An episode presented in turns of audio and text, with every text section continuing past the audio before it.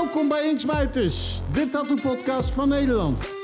Mijn naam is Andy van der Pol, ik zit 20 jaar in het vak en ik ben trots eigenaar van Tattoo Left Hand. In deze podcast neem ik jullie mee in de wereld van de tattoos. We praten met de oude rotten en de OG's die al jaren in het vak zitten over hun ervaringen en de technieken van toen. Ook praten we met de nieuw aanstormende talenten over hun visie en de technieken van het vak van deze tijd.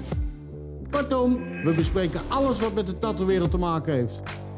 Wil je dit niet missen? Abonneer je dan op Inksmijters, de podcast.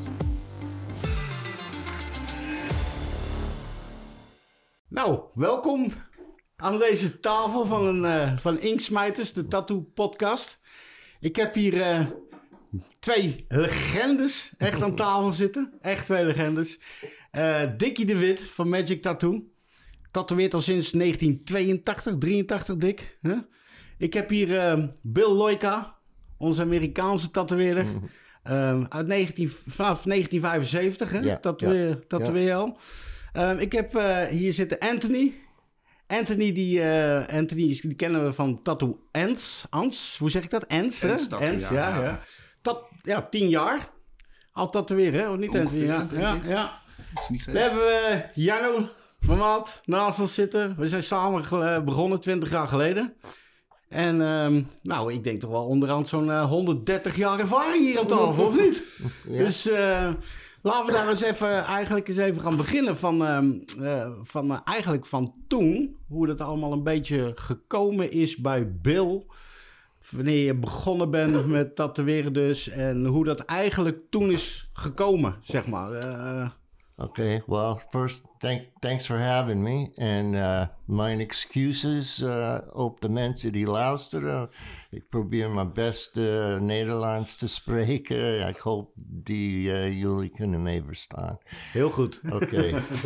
En if Tot nu toe not, komt het goed. tough shit. Ja. uh, ik ben sinds ik was een, een kind van acht, negen jaar oud echt gefascineerd over tattoos. En uh, in de jaren 50, toen ik jong was, hadden, waren veel mannen die hebben eh, in de Tweede Wereldoorlog gezeten en ook de Koreaanse oorlog. En uh, komen ze terug met eh, tatoeages. Ik heb veel tatoeages gezien op mannen in die tijd. En ik, ik was echt gefascineerd. Hoe doen ze dat? Hoe, hoe krijgen ze zo een tekening op zijn arm? En, en het blijft voor het hele leven daar. En uh, dan, uh, ik, had, uh, ik had een soort inkpen met vier kleuren. Rood, zwart, groen, blauw. En dat was mijn tattoo machine. En al die, die, die jongens in de, in de omgeving eh, en op school ging ik tattoos erop zetten. En ik heb geprobeerd om flash te maken van... Ik zie tattoos op eh, oudere mannen en eh, wat is dat? En dan ging ik naar huis en probeerde te tekenen wat, wat ik zag. En eh, ja, en dan... dan in 1962 tattoos worden verboden in Connecticut, waar ik woont. Ik was 13 jaar oud. En in één dag was die tattoo shop. In, ik woonde in Hartford, Connecticut. En daar hadden we Nick Beccaro en Bill Jones. Bill Jones, jullie kennen hem wel als eh, heel bekende tatoeëerder die ging machines maken.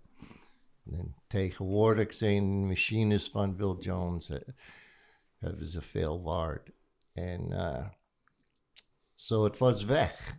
En ik eh, en, en, en mijn moeder, ze kan, kan het niet uitstaan dat, ik vind tattoos zo leuk.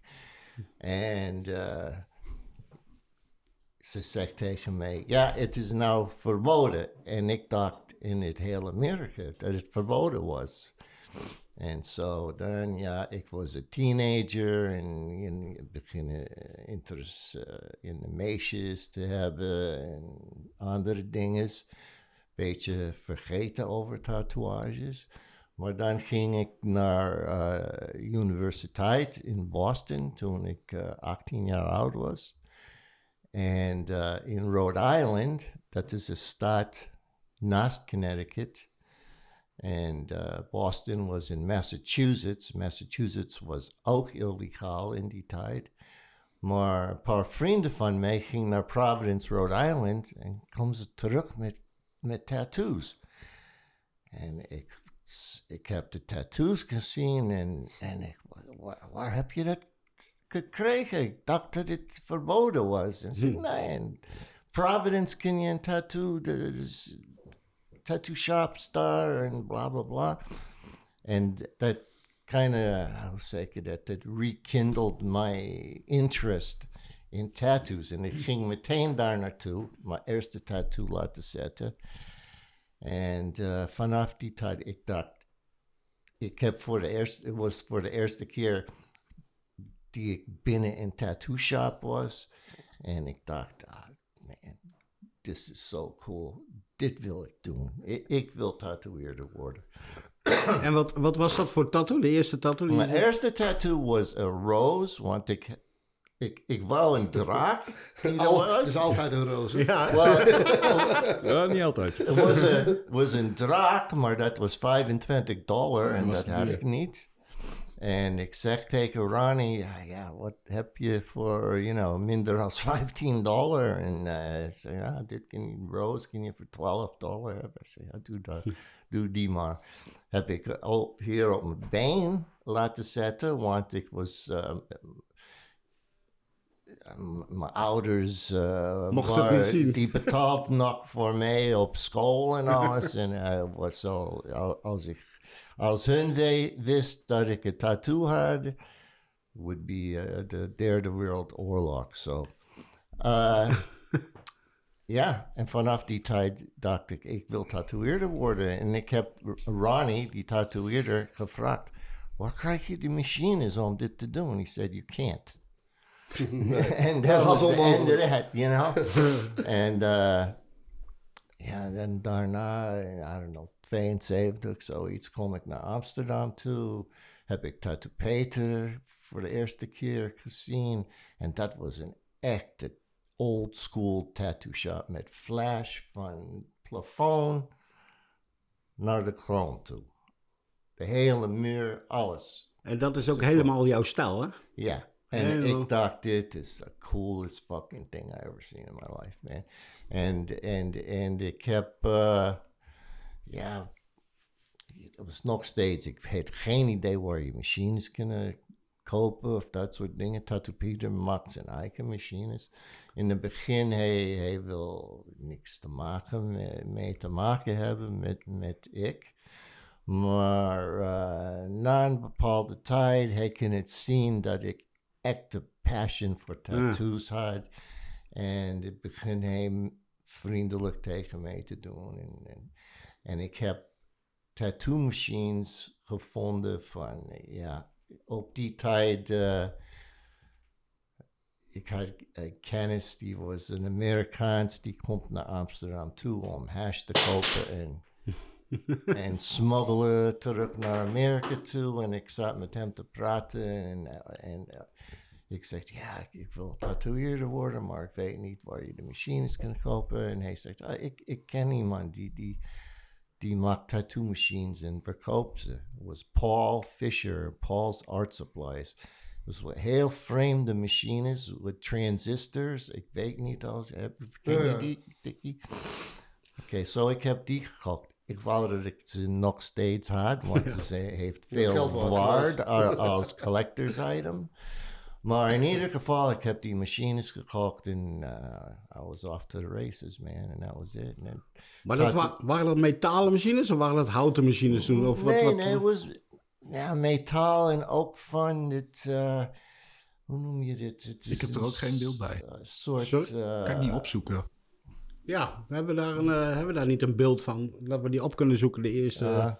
Uh, it, it was, uh, shit, I can't, ik kan het niet herinneren hoe je dit noemt, het materiaal. Niet de plastic, maar, uh, oh, fuck. Kunststof? Kunststof. Ja, een soort kunststof. Ja, ja, ja. Was, was net zoiets waar ze telefoons van maakten. Vroeger, die zwarte oude telefoons. Ja, en het was, het, was het een soort karbiet of zo? Of, of nee, hoe heet dat spul? Dat, Carbon? Nee, carbon. Nee, ken je die hele oude Kef- zwarte telefoon, die zware Kevlar. telefoon? Weet ik Nee. veel. Dat, dat ja, is dat ja. En het had een printed circuit met transistors en zo.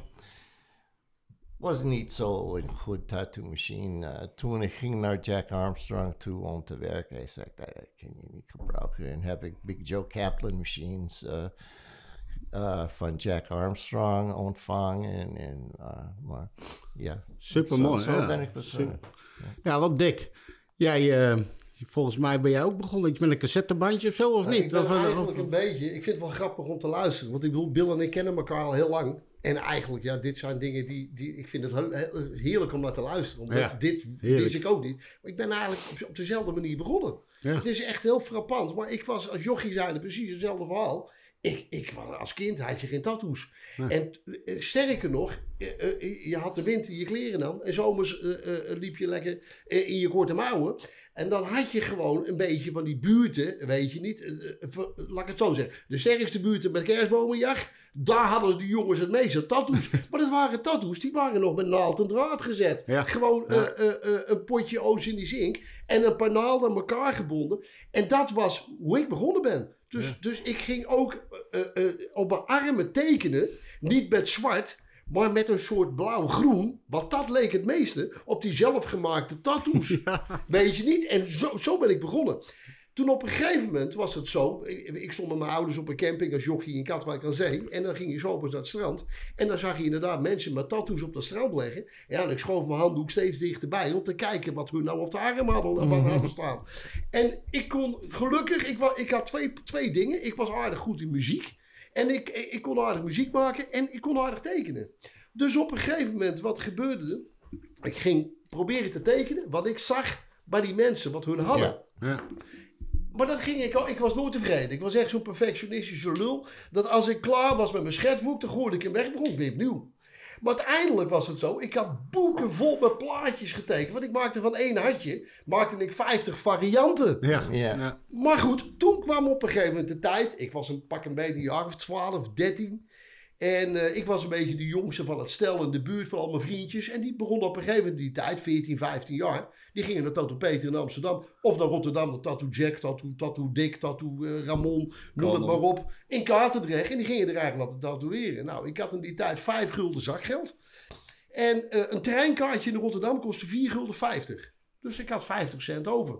en vergeet niet, kon je in die tijd een patatje verkopen.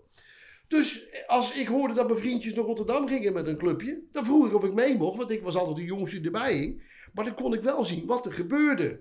Nou, de allereerste keer, we kwamen bij Tattoo Peter en we liepen met een paar man heel stoer het, shopje in. Ik was, ik was 12, 13 jaar. En Tattoo Peter, het was, nou, dat, dat maakt natuurlijk indruk, zo'n shopje, het was heel klein. Eh, eh, er zat een tatoeëerder met een klantenstoel en er zat nog een tatoeëerder met een klantenstoel. Die kleurde dat in, want Tattoo Peter deed de lijnen en het zwart. En dan ging hij naar de volgende stoel om erin Ja. te laten kleuren. En hij draaide zijn eigen om en hij zei... Wat kom je doen? De speeltuin is om de hoek. en ik kreeg zo'n rode kop. En toen denk ik, jezus, daar.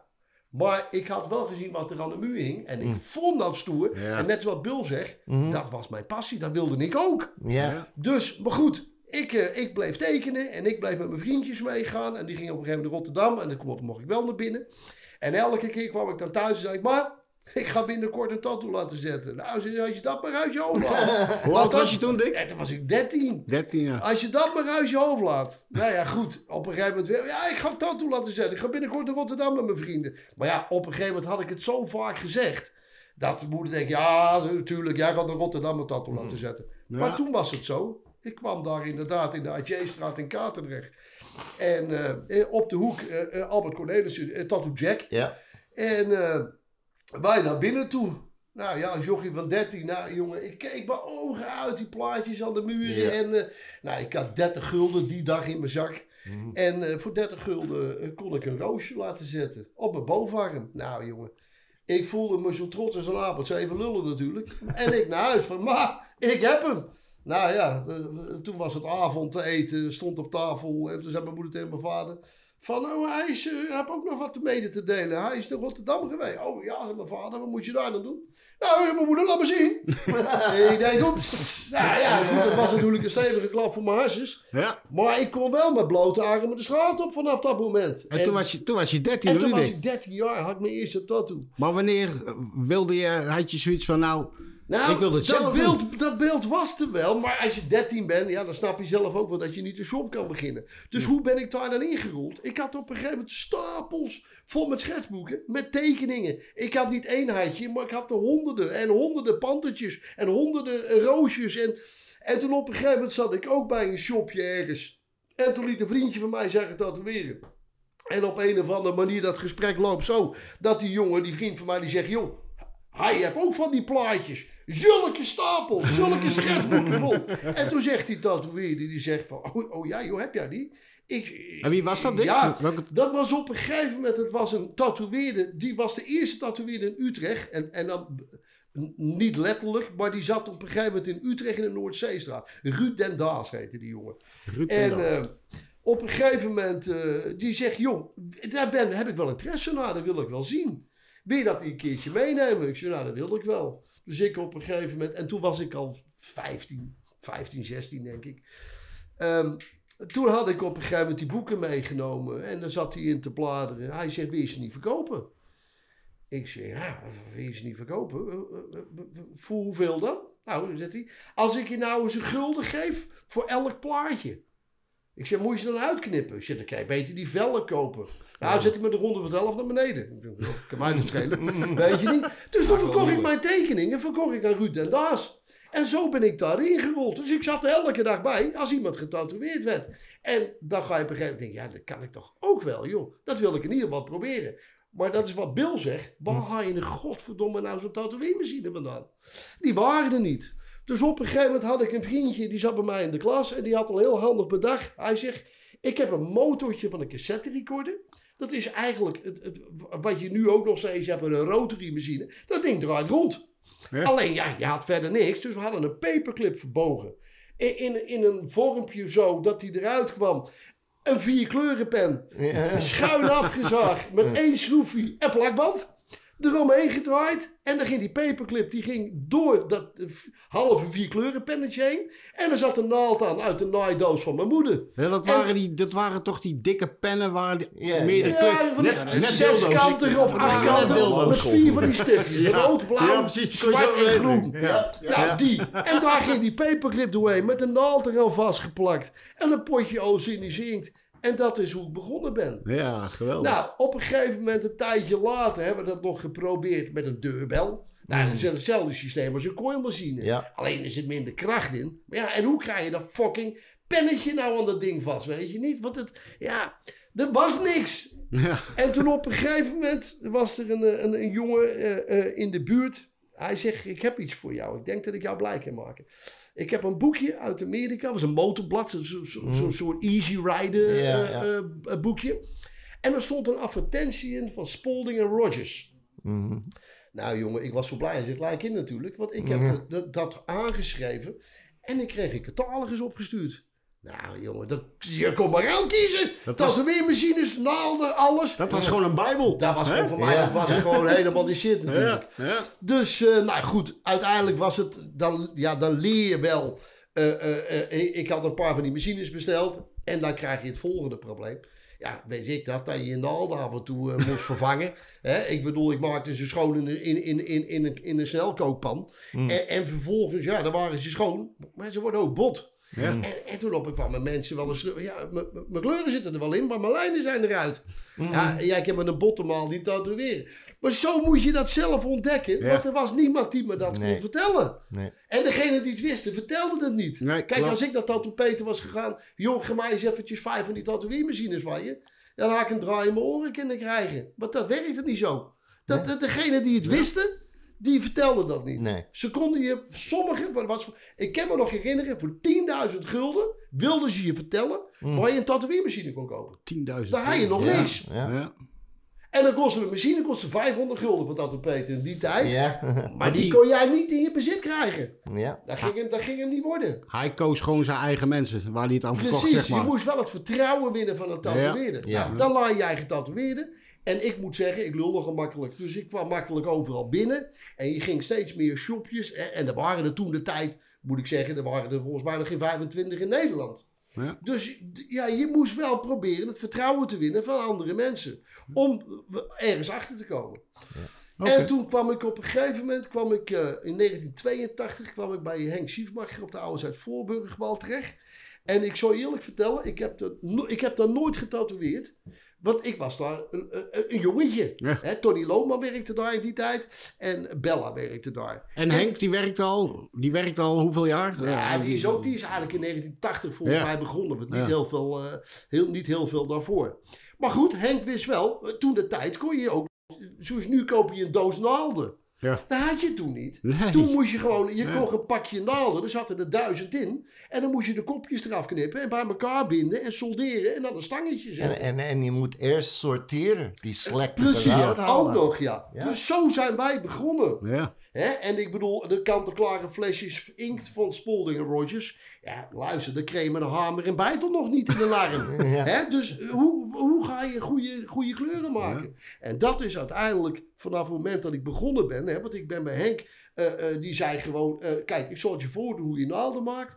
Eh, eh, eh, eh, ik moet even kijken, het is nu één uur. Ik moet nu weg, ik ben om vijf uur terug en leg de honderd klaar. Hé jongen? En dan gaf hij me tikken mijn hasjes. En hij kwam om vijf uur terug en toen lagen de honderd klaar. Kijk, maar dat is wel de beste methode om iets te leren. Mhm. Plus dat je de hele dag in zo'n shop hangt en je ziet hoe het eraan toe gaat.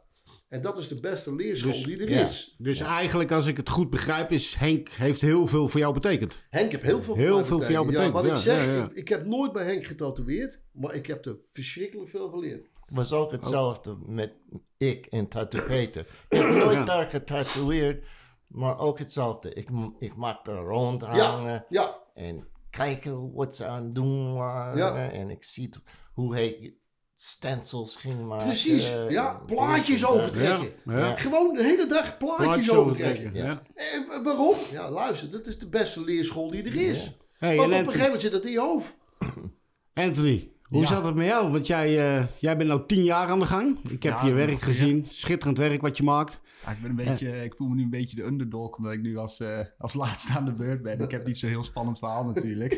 Niet? Want, eh, nee, nee. Ja, je gewoon een beetje opleuken. Gewoon Ja. een beetje opleuk, ja, precies. Ik wil, eh, ik wil ja, je interesses, hoe is dat gekomen toen je je eerste tattoo of zo Ja, het liet is een zetten? beetje, of- ja, wat, wat Bill en Dickie ook zeiden, ook een beetje hetzelfde, zeg maar. Ik was ook gewoon een jochie en dan, dan zie je die dingen in het zwembad, zie je voorbij komen, weet je wel, van die draken en ja, van de jaren negentig tattoos, weet je wel. En op een gegeven moment, eh, ja, komt die interesse daarvoor of zo. Dus dan begin je te tekenen en die dingen na te maken en Ja. ja, ja het is, dat vond ik gewoon prachtig mooi. En op een gegeven moment toen was ik 15 of zo. En toen had ik een ID-kaart van een vriend geleend. En dan ging ik gewoon naar een tattoo shop toe. En ja, ik wou ook een tattoo. Ik had Ja. geen idee wat ik wou. Dus nou, dat- doe maar mijn eigen was je, zei toen? 15? 15, ja, 15, ja. ja. ja. Had ik nog de ID-kaart van een, eh, van een vriend geleend.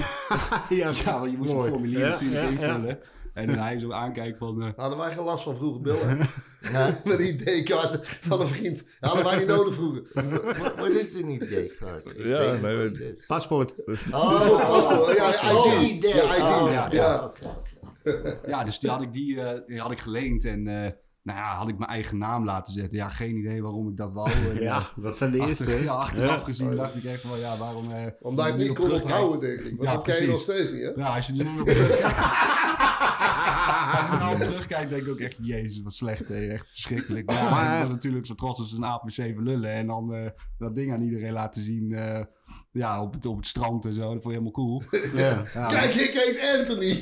Ja, precies. Maar op een gegeven moment eh, ja, had ik ook eh, via via had ik dan ook een website gekregen en dan kon je dan machines kopen. En, eh, ja, Weet je nog welke website het was? Of, Eh, waar je je machine kocht? ja, of... dat weet ik niet meer. Nee. Maar toen had ik ook gewoon zo goedkoop, eh, volgens mij was die 150 euro, zo'n machine gekocht. Geen idee waar ik mee bezig was. En eh, nou ja, gewoon een beetje op mezelf proberen.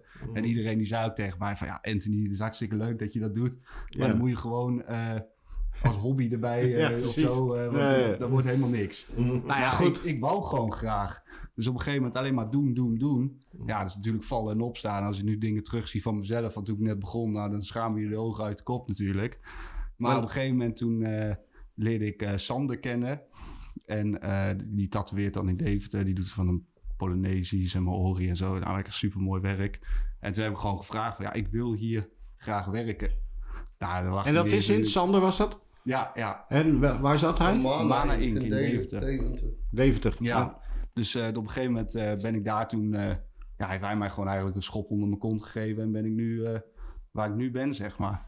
Oké, en mij eh, geholpen. Het was, was wel een harde leerschool. Ik heb daar wel echt op de wc gezeten... dat ik dacht van, Jezus Ik kan dit ik- niet. Ja, ja dat ik echt tranen in mijn ogen had. Dat ik dacht van, Jezus Christus, wat ben ik daar begonnen... en eh, moet ik dit wel doorzetten... Al mijn spaargeld opgemaakt. Want ja, ik bedoel, ik had toen ook geen werk meer en niks.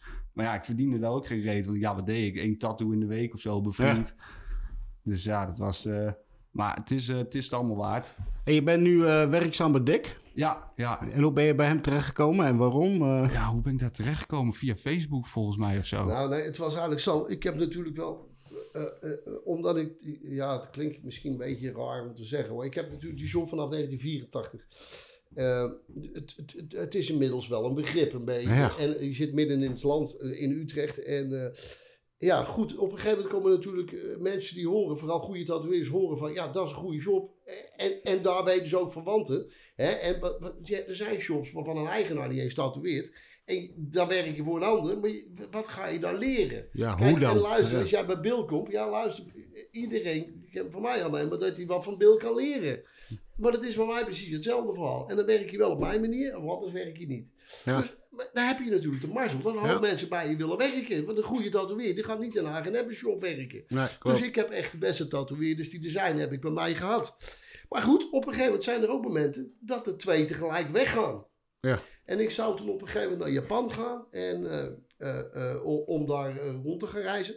En net vlak voor dat moment eh, zegt één jongen zich af. En die ander zegt, oh ik moet ook wat vertellen. Ik, ga ook, ik heb ook wat anders gevonden. Ja, dat kan gebeuren. Dus ik moest twee jongens hebben. Ja. En toen op een gegeven moment, ja, dan wordt het een beetje krap.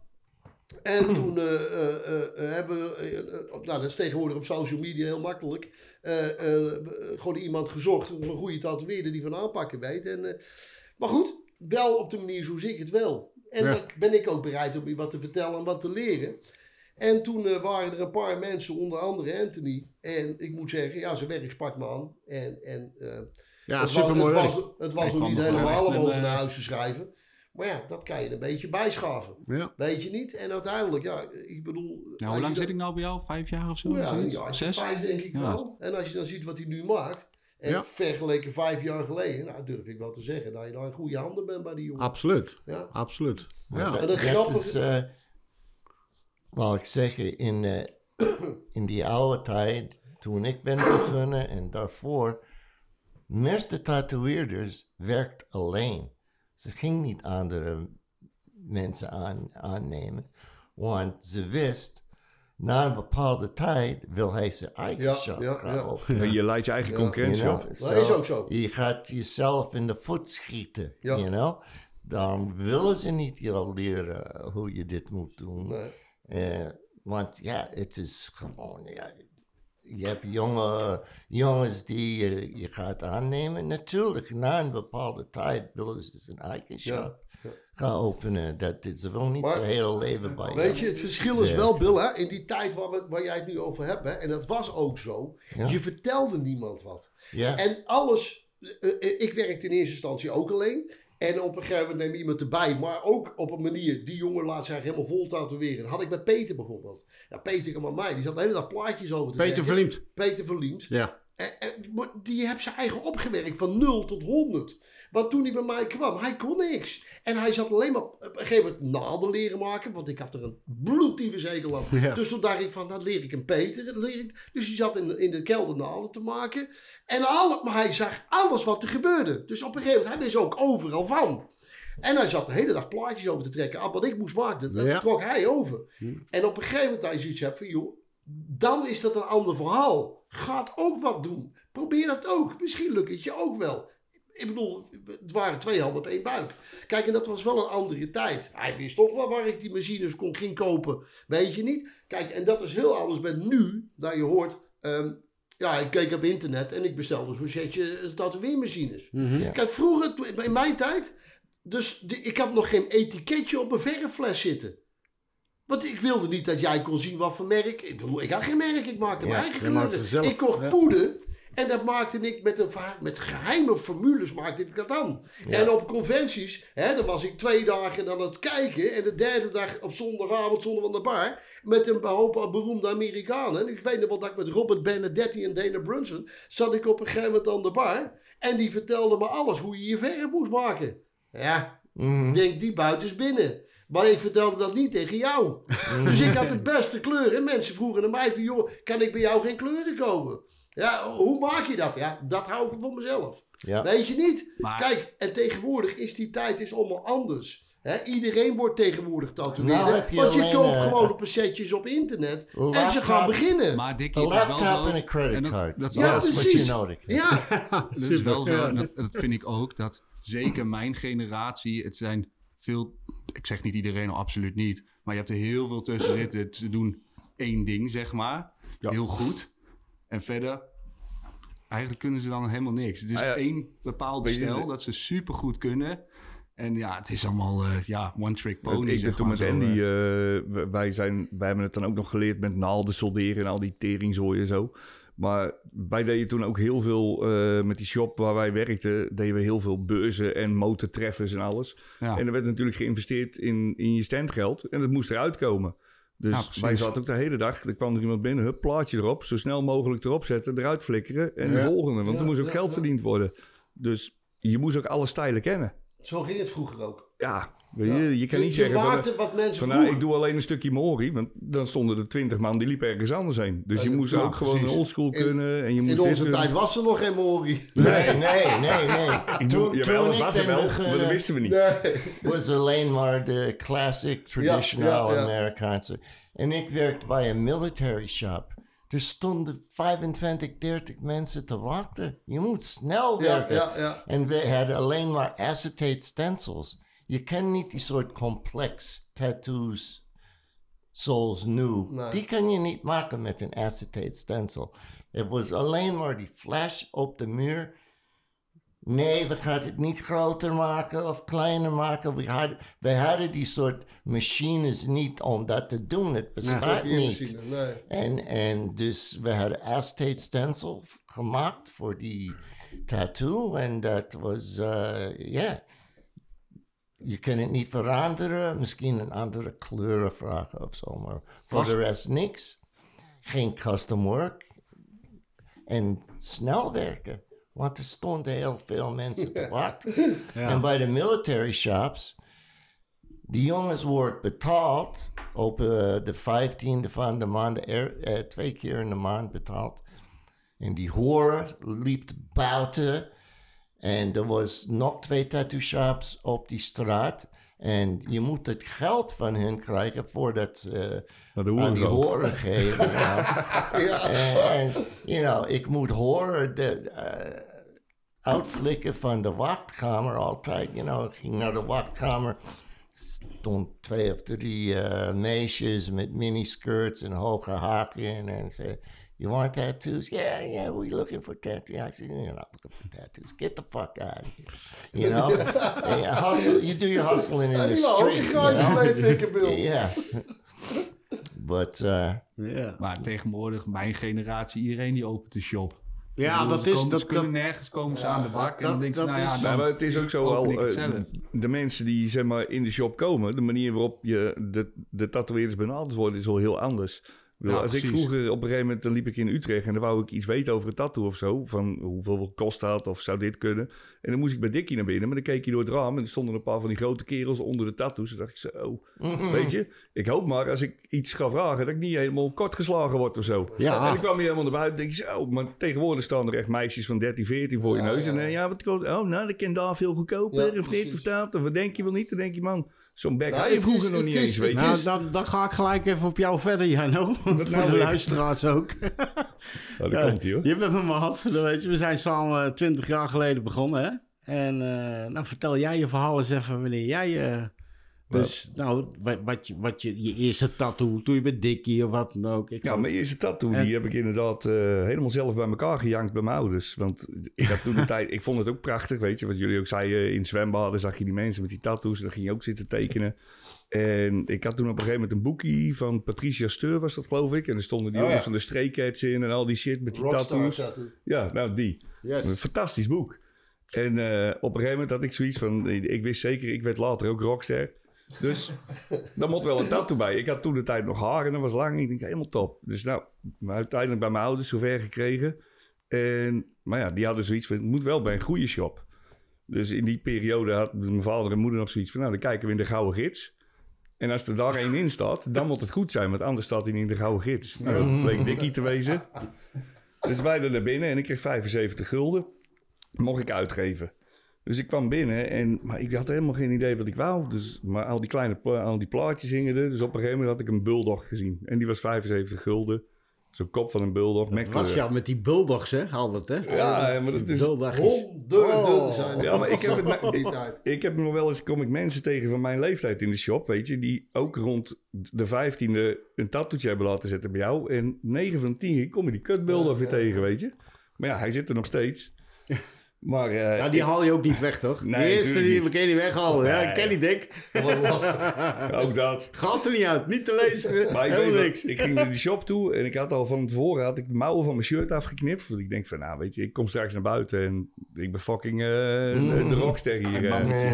Maar ik werd naar buiten geschopt met een of ander groot drukverband erop. Dus het leek net of ik een schot hagel had, had gehad in mijn donder.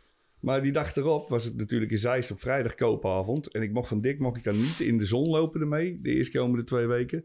Dus ik stond aan het begin van de winkelstraat. Denk, ja, kut, links is de zon. Maar rechts was schaduw. Dus ik heb de hele fucking avond rechts gelopen. met die tattoo.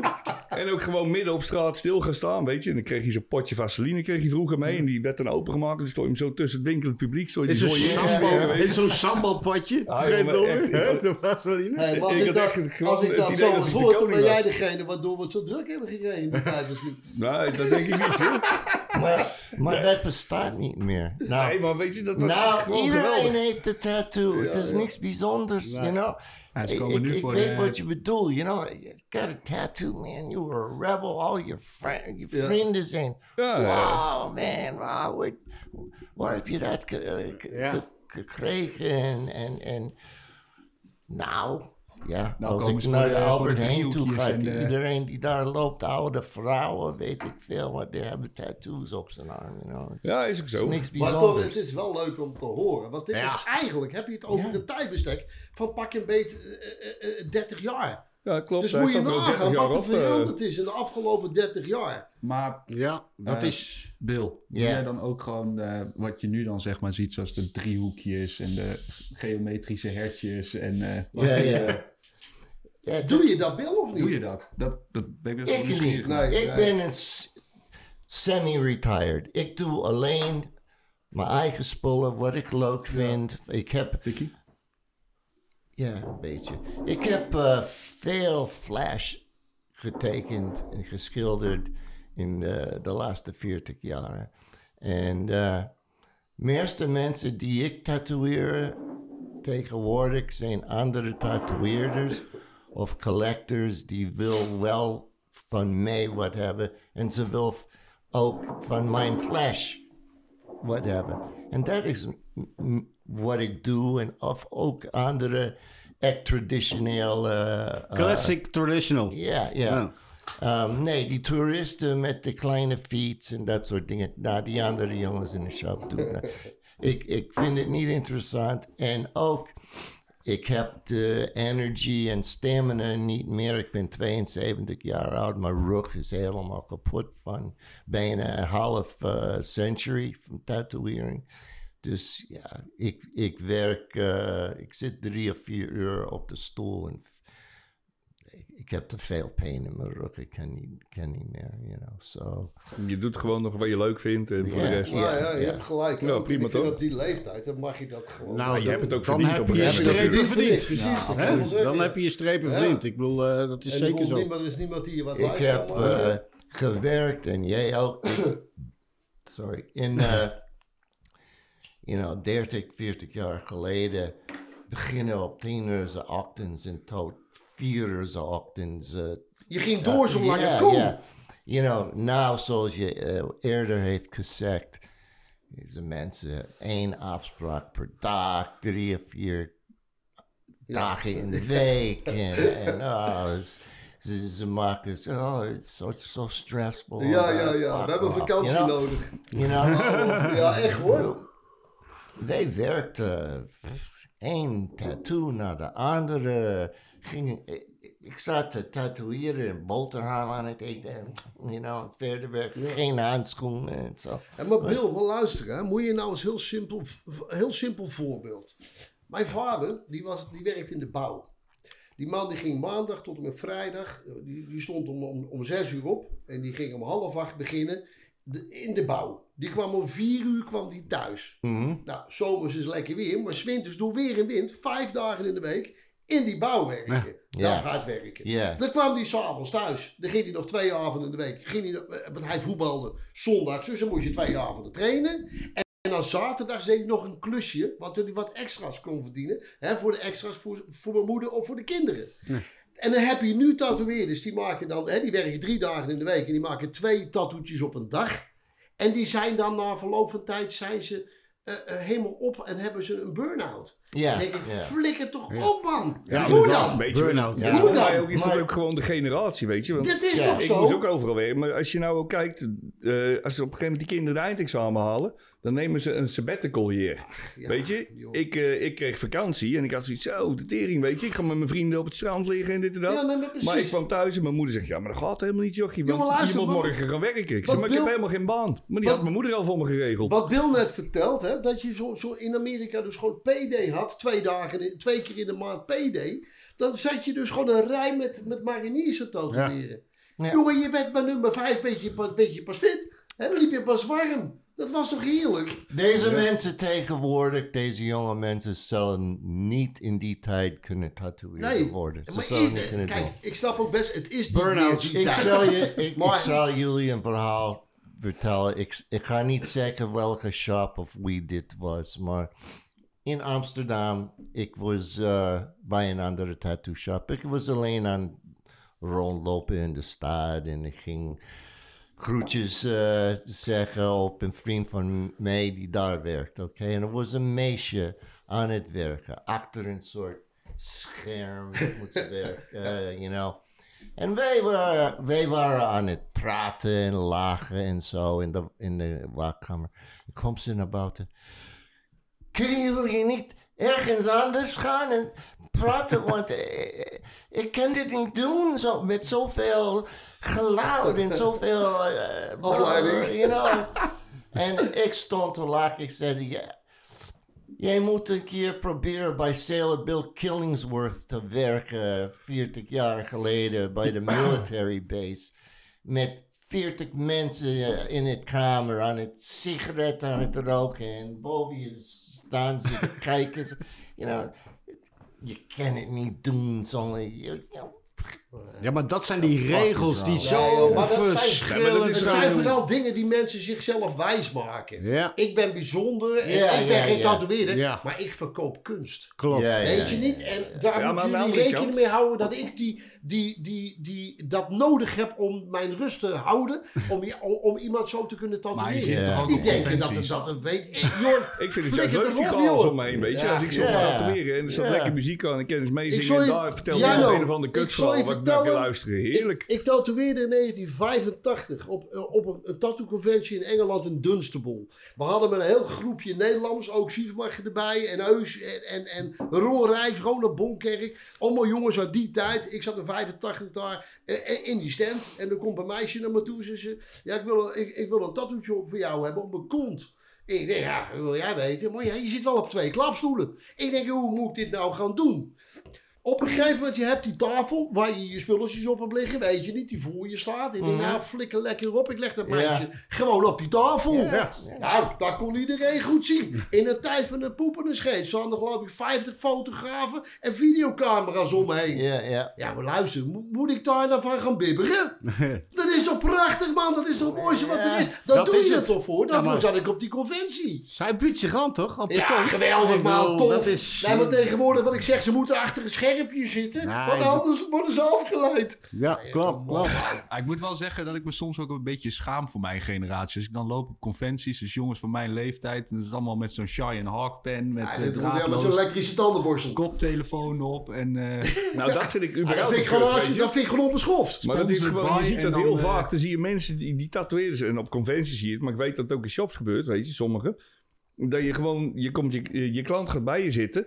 En normaliter is het altijd, tenminste zover ik weet, je hebt contact met je klant. Een Weet je, je maakt een praatje tuurlijk. ermee en dit dat. Maar op het Ja. moment dat jij een koptelefoon op je haast te zetten, je Nou, nou, nou. zit die andere, die zit er ook een paar Ja, uur van. Dat Ja, is toch asociaal? Ja, ik vind het onbeschoft. Ja, Ja, is het. Dat is, ga, ga naar de kapper toe. En dan staat je kapper, die staat daar met een, met, een koptelefoon muziek te luisteren. Een beetje half meter. en die staat jouw haar te knippen. En jij zit een beetje voor Kees Kut, zit je daar in die stoel. Ja. ik vind wel nooit zoveel bij de kapper. Maar Ja, maar maar wat, man, wat, maar- wat is dat dan nee, met die, met die tatoeëerders? Ja, is, joh, dat, is dat een beetje Het arrogantie? is een attitude. Ik Ja. heb wel eens een jongen bij Oh, mij dat gehad. Attitude, Bill. Ik heb een jongen Ja. bij mij in de shop gehad. Die presteerde het echt. En geloof me nou, ik heb fucking goede tatoeëerders in mijn shop gehad. En die was nog niet eens. Nou, nee, hij stond niet eens in, in de top 10 als ik hem omdraai, zeg maar. Ja. Zeg maar. Maar die presteerde het gewoon. Als er iemand binnenkwam, dan zat hij met zijn rug naar de, dat raam toe. En, en achter in de shop. En dan moest een andere me aanspreken. Joh, kan ik je ergens mee helpen? Wil je wat hebben? Ja, nou. En dan moest je het aan hem gaan vragen. Heb je Ja, zin om ja, dat te maken? Ja, ja. En dat wilde hij in ieder geval doen. Hoe de fuck, denk- hoe de fuck denk je dat je bent, joh?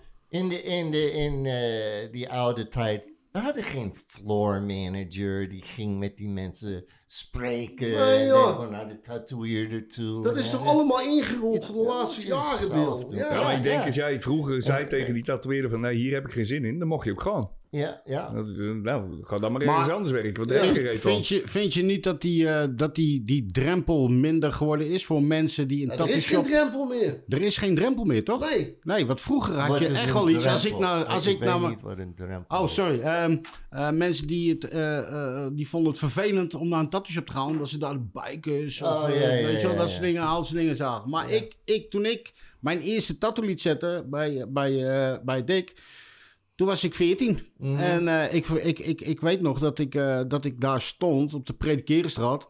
En toen zat hij net open eigenlijk volgens mij. Want je was ook je was zo vol op aan drummen nog. Dat zet je allemaal Drie mark, vertellen. En- 1984. 84, ja. ja. en toen stonden we daar en ik, en ik, en ik, ik, ik heug me ook nog dat, dat daar echt een rij stond voor de deur. Er stond een rij en ik heb de eerste tattoo, een naam, Anthony. ja, een naam. Maar dat is het eerste waar je aan denkt. Ik denk, zet mijn eigen naam er maar af. En ehm, nou, dus ik stond en daar heb ik drieënhalf uur voor moeten wachten. En op een gegeven moment, toen dacht ik bij mezelf, zo, wat is dit joh, weet je wel? Maar, maar het interesseert me niet, want al moest ik tien uur wachten. Ja, had je ervoor Want over. Ik, ik had het daarvoor over. Ja, precies. Ik Ja. wilde die tattoo, dus wat gebeurde? Dikkie zegt, hier is aan de overkant, hier had je dat snackbarretje zitten, hè? Die, die, die, die. Ik had mensen die En dan gingen we even een biertje. acht, negen uur moeten wachten in mijn shop. Ja. Je komt naar binnen. Ik had een soort eh, a chalkboard, you know. Ga je naam erop schrijven Ja. als een lijst. En als, het, eh, als jij aan de bureau was, ik, ik roep jouw naam, you better fucking be here. Anders ga ik naar de volgende toe. ja. En- was je beurt voorbij. en- Ja, en, en Dat is eh, net bij de bakker met een Ja, nummertje. ja. Nou ja, het komt hetzelfde Ja. maar dat is Nou, je tegenwoordig know, weet je, je hebt, iemand heeft eerder gezegd over, je hebt die tatoeëerders tegenwoordig die, ik ben een artist, I'm, you know, I- ik noem ze de arty farty tattoo. Ja, ja, right? ja. ja. En waarom? En ik wil, what? Waarom? Waarom? Because ze, ze zijn, je bent een tattooeerder, Ja. you know, ja, je bent een artist, okay, you know, but you're a tattoo artist. En met je bent al meer die, een oh. I'm so stressed. Het is een ambacht. alleen één Ja. Keer in de week werken of weet ik veel. Ik zeg tegen deze mensen, en ik moet het in Engels zeggen, want ik weet niet hoe je dit in Nederlands zegt. Maar No problem. I say, look man, you draw silly pictures on people and get paid way more than you're worth. So don't let your fucking head get so big that you can't get in the door, you know? Ja, in principe, ja, weet je, het is hetzelfde. Het is, voor mij is het ook gewoon een soort ambacht. Net hetzelfde als een schoenmaker of al die andere shit, weet je. Je leert iets, je wordt er goed in. Ja, want Je ontwikkelt vroeger, je eigen. vroeger moest je daar inrollen. En dan moest je het ook, ten eerste, het moest je al je interesse hebben. Hè? Want iemand die niet van tattoos hield, die ging ook geen tattoo zetten. Of die werd geen tatoeëerder. Misschien ja, op Tattoo Botna, misschien in Rotterdam. Ik maar, vind het wel mooi, Dikkie, die... eh, a jij maar, je moest daar inrollen. Yeah, Weet it's je a niet? craft, Ja, wat, wat jij altijd zegt van... eh, ja, het is hetzelfde als dat je naar de slager gaat en je vraagt van... Ja, wat, eh, wat is nou een lekker, eh, lekker biefstukje dan? Ja, en de dat hij slager is ja, vegetariër. idee, ik ben vegetariër. Ja, Ik dat, ben- dat- dat- dat is, dat- dat- dat- ik, ik heb mensen gehad die kwamen bij mij vragen: joh, neem je ook leerlingen aan? Ze nou, nee, niet echt. En helemaal niet als ik je niet ken. Weet je niet? Maar, en, en ja, want ik wil ook eh, een tattoo artist worden. Hè, En, dan, en ook dan op die manier. hè. Ik wil ook tattoo artist worden. Maar heb je zelf al wat? Je hebt hele blote armen. Nee, zelf hoef ik ze niet. Yeah. Ja, maar zou je Ja. dan niet eens beginnen om jezelf te laten tatoeëren? Misschien ga je dan ook zien wat er in een tattoo shop gebeurt. Nee, dat past niet bij mij. Ja, maar waarom wil je dan wel een Ja. ander tatoeëren? Ja, ik wil mijn kunst op andere eh eh eh Kunnen, tentoonstellen. ja, Nou, tentoon- weet je, Ja, de kom op, zeg. is gone. Tattooing is a craft. En zoals we vroeger zeiden, je moet naalden maken, je moet kleuren mixen, je moet je machines bouwen. En eh, dat staat er niet meer. Dat is- Mensen dat- dat is van denken, vroeger, ah, ja. ik ben een artist en die craft, dat hoef ik niet te leren, want Nee. ik ken alles kant en klaar. Ja. Ik denk Nou, dat, dat- dat- 9 van de 10 nieuwe, van de nieuwe generatie, 9, van- nou ik denk wel 10 van de 10, nog nooit een naald gemaakt hebben. Precies. Nog nooit een naald gesoldeerd hebben. Nog nooit, zelfs niet eens weten waar hun verf eh, uit bestaat. Maar Dick, zou Ja. vind, jij, vind jij dat, eh, de, de, dat ze dat moeten weten? Nou, je, moet niks. Maar ik zou het zelf wel willen weten. Precies. Het is een stukje geschiedenis wat je hoort te kennen. Ik weet zeker, daar had ik het straks met Bill over. Ik kon vroeger aan iemand zijn arm, aan zijn tattoo zien van wie die was. Da, da, die Ja. is van, van. Tattoo Ramon uit Katendrecht. Of die is ja. Tattoo Peter in Amsterdam. Ja. Of die, die komt uit, uit Den Helder. Ja. Weet je niet? Ja. En dat had Bill hetzelfde verhaal met, met tatoeëerders uit de buurt in, of in de staat waar die, in Connecticut. Maar tegenwoordig, je kan het niet meer zien. Nee. Maar 9 van de 10, die weten niet eens wie Ed Hardy is. Oh ja, wacht even. Ja, dat die is van die, is van die Ja, van ja, ja, t-shirts. ja, ja. Dat is van die t-shirts. Nee, Maar- fucking hell. man. Ja, dan Dat moet je wel is- schamen. Ja. toch? Je had, toch, je had toch vroeger had je eigenlijk toch ook, wat ik heb een beetje meegekregen. Ik bedoel, ik ben 20 jaar verder, jullie veel verder. Ehm, eh, maar toen was het nog wel zo dat ik op een gegeven moment, als ik een, eh, ik had eh, tien jaar bij Tattoos gewerkt. En op een gegeven moment, eh, toen was het eh, toch om bepaalde redenen dat ik zoiets had van, nou, ik ga voor mezelf beginnen. Ik wilde dat. En dan wou je een andere shop beginnen, maar dan had je toch nog zoiets, hè, dat was er wel een beetje aan het afgaan toen. Dat ik toch even eh, eh, wilde flyeren, omdat ik een shop, een shop had geopend. En eh, ik denk, ja, ik ga flyers verstellen. En ik, ga ze, ik had een klant uit Amersfoort. Ik denk, dan ga ik toch eens even, even Bart bellen van OK Coral. Ja, ja, ja. Hè, om te zeggen van. Bart, Bart van de Brink. Van, hey Bart, ehm, ik ga een shop beginnen. Ik, wil, ik, ik ga flyeren. Maar ik sla jou toch even over, weet je, daar in Amersfoort. Daar had je toch het respect, Respect voor. voor, precies. Voordat je... Dat, want vroeger was het ook wat ik mee heb gekregen. Tenminste, wat ik gehoord heb, laat ik het zo zeggen. Mensen die gingen shop... Dat ging niet gebeuren als je een shop ging, ging openen in een straal van zoveel kilometer. Ja, Want dan kwamen ze naar je toe. langs, dus Dan was die ruiten eruit. Dus Begrijp je? Om je vingers te breken. Dat verhaal heb ik ook wel eens van, eh, uit de, de, de, kanten van Eindhoven gehoord. Ja, weet je wel, wat ze dat deden. En Dus als la- dingen. eh, tot, tot heel lang heeft dat geduurd. Tot hoor. heel lang, dik. Ja, ja. Ja, dat klopt. Dus dan is het. En dan als je dat dan nu hoort, van dat ze maar met paddenstoelen uit de grond eh, schieten, ja, eh, de, ja. de shops. Maar dit zijn Dan- ook dezelfde mensen die zeggen van... Oh, nou, als je dat doet, ga ik Precies. aangifte doen. Zo zie ik het ook. Ja, maar- aangifte kwam bij ons niet voor. Ja. Wij hadden gewoon vroeger een gentleman's agreement. Weet je niet? Ja. Oké, je wilt tatoeëerder worden, maar dan doe je dat minstens daar. Ja. Ja. Weet je ja, niet? Dat deed je uit respect gewoon niet. Ja, ik weet dat er vroeger zaten er in Utrecht drie. In, in de tijd dat ik een beetje in de tatoeëren rolde. Maar hoeveel zitten er nou op dit momentje? Want af en toe komen de namen voorbij. De, ik zie constant weer... Nee, nee, je zit weer een nieuwe. Ja, ik snap het- niet waarom- zitten meer tattoo shops. Waarom zou je een eigen shop openen als je Weet je, in gewoon die- beter bij een shop kan werken die gewoon een goede naam heeft? Ja. Daar heb je dan toch veel meer aan? Ja, je hebt, ook, maar je ja, hebt ook goed, een hoop zorgen minder. hè? meeste Want je hoeft je mensen alleen maar tegenwoordig- bezig te houden met tatoeëren. Ja, en al die andere randzaken. De meeste mensen die tegenwoordig gaan beginnen met tatoeëren, die hebben helemaal geen kaas gegeten van wie er goed is en wie er niet goed is. Nou, dat vraag ik ik zal je nog sterker vertellen. Heel, dat is toevallig wel grappig. Je, had, je hebt een programma, Inkmasters. Meesters van de Lage Landen. Ik word gebeld door Judy de Bruin van Endemol Shine. Ehm, we gaan een programma opnemen, net als Inkmasters Amerika, maar dan Inkmasters Meesters van de Lage Landen. Maar ja, we moeten eerst een selectie houden. Waar gaan we die mensen op oordelen? Wil jij eh, voor ons mensen beoordelen wie we wel en niet toe kunnen laten om met het programma mee te doen? Ja, oké.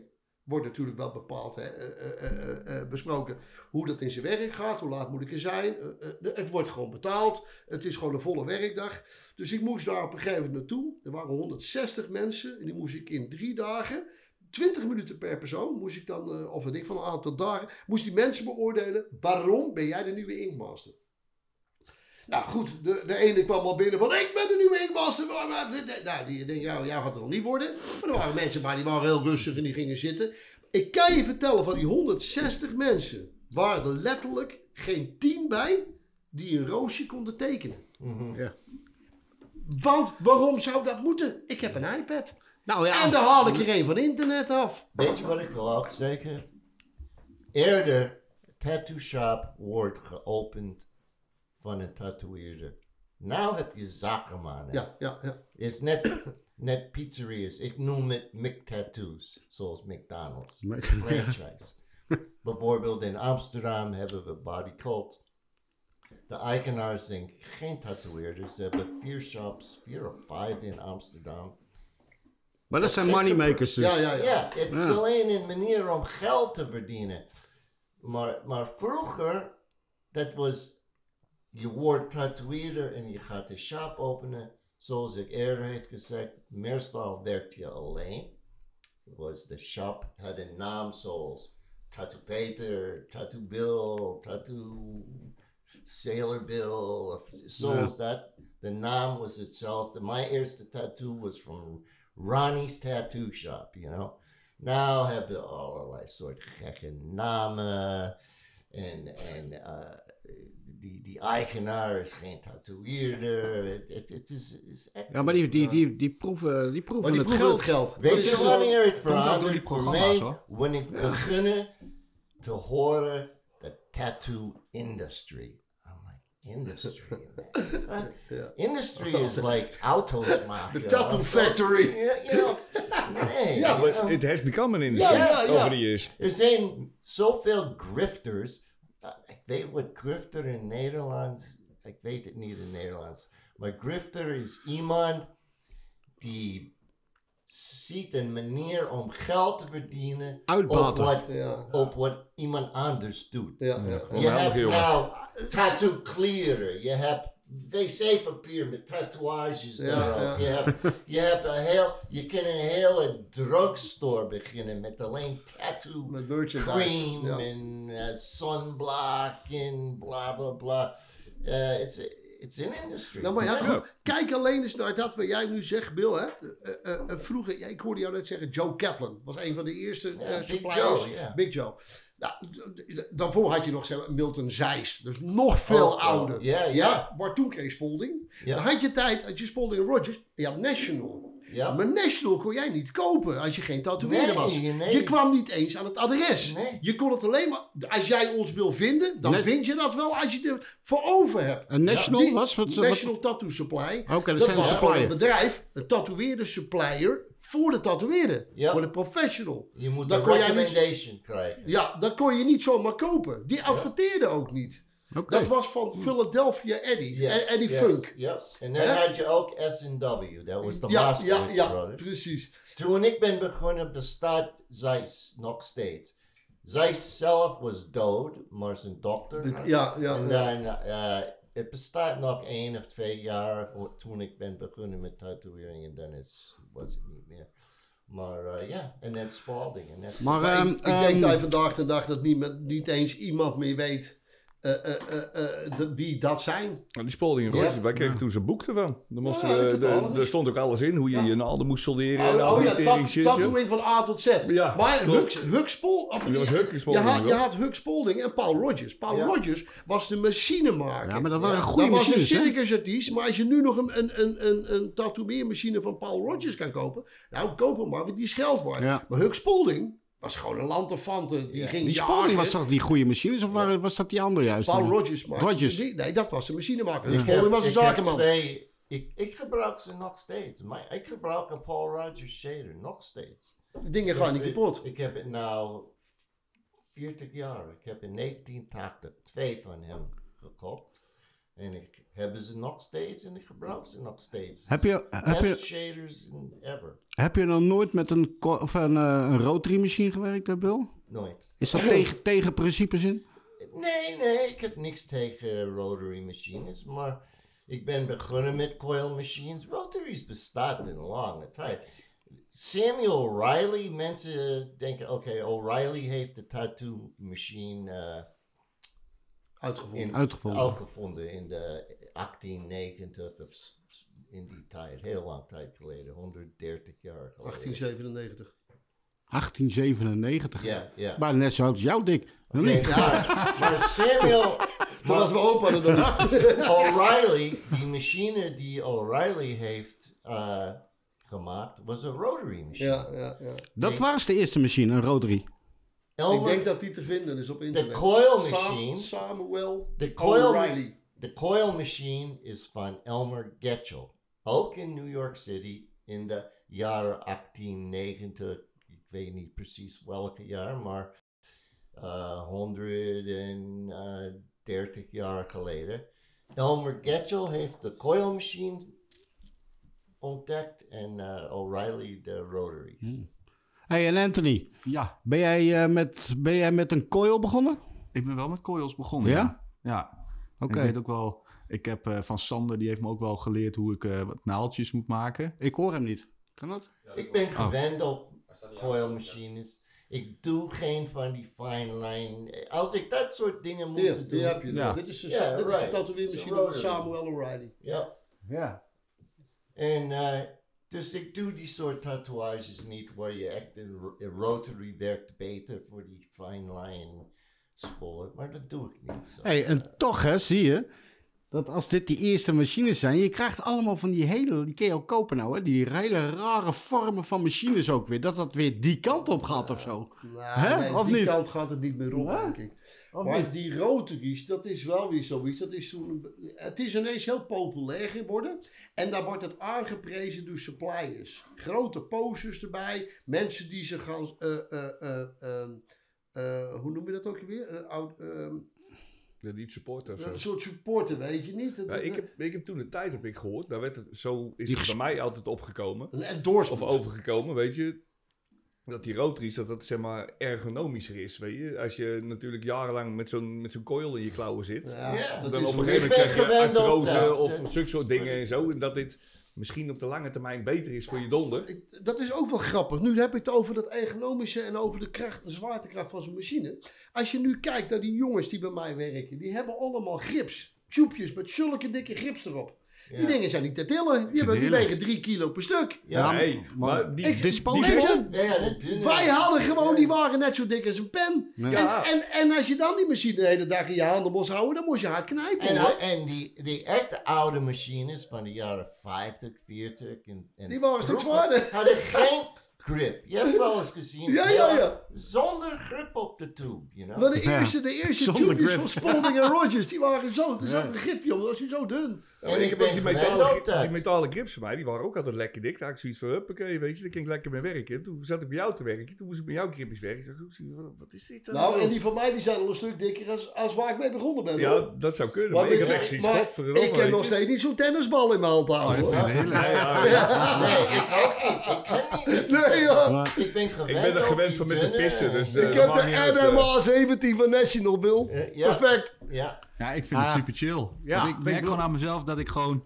echt knijp in dat ding. Ja. En als ik dan een grote tattoo moet doen, dan op een gegeven moment slaapt mijn vingertop gewoon. Dus ik maak er gewoon Dat is dat, hè? eh, Dat je dikke het automatisch doet zo, hè? Dat knijpen en dat ding. Dat je, waarom heb ik, ik heb ook, dat heb ik ook gehad. Dat ik de eerste, de eerste vijf jaar was dat. En toen had ik helemaal geen, geen kracht meer in mijn vingers. Gewoon, dat was weg. Ik weet niet wat, door het getril van die coil. Ik weet het allemaal niet, maar... ik heb er nooit last toen- van gehad. Maar ik Nee, ben maar op mijn twaalf heb- begonnen met masturberen. Misschien Ik dat heb dat nooit last gehad. Ik heb nooit, you know, andere mensen krijgen dat, eh, hoe noem je dat? Ja, dat is- Ja, kabalsyndroom. Ja, ja. Ja. Ja, Iets, ja, eh, ja. Kaptunnel, ja. Problemen met de vingers of weet ik veel wat. Maar, maar ik heb nooit last gehad. Nee, ik heb, ik heb het eigenlijk... Ik ben op de... Op Dat de wat ik was een dikke eelbult op mijn vinger. ja, Ja, ja.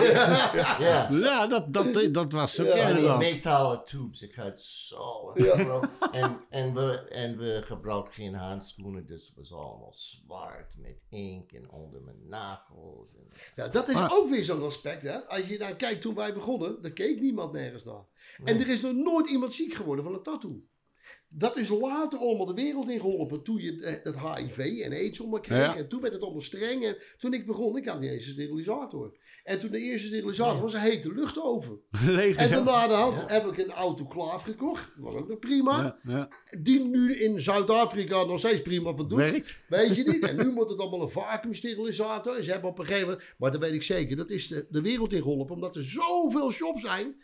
Ja, Dat de staat denkt, laten we er ook een graantje van meepikken. Ja. ja. Weet je niet? Als we dan allemaal vergunning laten kopen van 500 euro. Ja. En die is dan twee jaar geldig. Keer 10.000 shops. Ja, dat levert knaken op. Ik, weet, ik zou je Maar je vertellen, kon maar helemaal geen ene tering doen. toen wij in Zeist, eh, toen die shop daar open ging, toen heb die eigenaar die heeft nog gebeld naar Amsterdam. Of naar de GGD bij ons, weet je. Die zegt van, joh, we gaan een tattoo shop openen. Eh, we hebben de richtlijnen aangehouden van Amsterdam, want dat was de enige die toen op dat moment richtlijnen had. Eh, komen jullie even kijken, weet je, of we het allemaal goed hebben gedaan. Dus ze kwamen niet eens, weet je. Dan kreeg ik open en een paar jaar later ja. kreeg je die vergunningen. De, en dan moest je vier meisjes heeft pakken en dan ons eerst gebeld om te vragen waar moeten we op letten. Ja. Wat zijn nou de, de, de gevaren van een tattoo? Nou, uiteindelijk hebben ze dat ons allemaal gevraagd. En toen later gingen ze een, een- iets in werking stellen. Dat ze ons op onze eigen dingen gingen controleren. Ja, Nou, dat slaat helemaal nergens op natuurlijk. Ja. Ja. Maar in het begin waren geen regelen. Ik zal je vertellen, ik was in Nederland. En dat is echt meen ik serieus. Ik was de eerste die met handschoenen ging werken. En ik zal je vertellen waarom.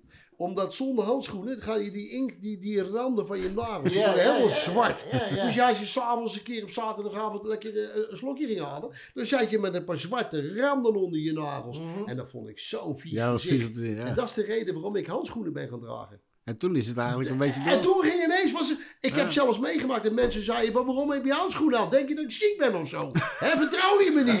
Ja, ho, ho. Ik wil gewoon geen vieze handen. Ja, Weet je niet? Kijk, en nu is het zo, je moet handschoenen aan. En ook nog per se die. Hè? En dan krijg je ineens nu met de corona dat alle handschoenen uitverkocht zijn. De prijzen stijgen in één keer 500% voor een doosje handschoenen. Toen ik eh, heeft in Georgia gewerkt in de jaren 70, er was helemaal geen regelen. We hebben nooit iemand van de, de gezondheid. GGD. eh, was, ja, GGD, dat soort dingen. Nooit geïnspecteerd of zo.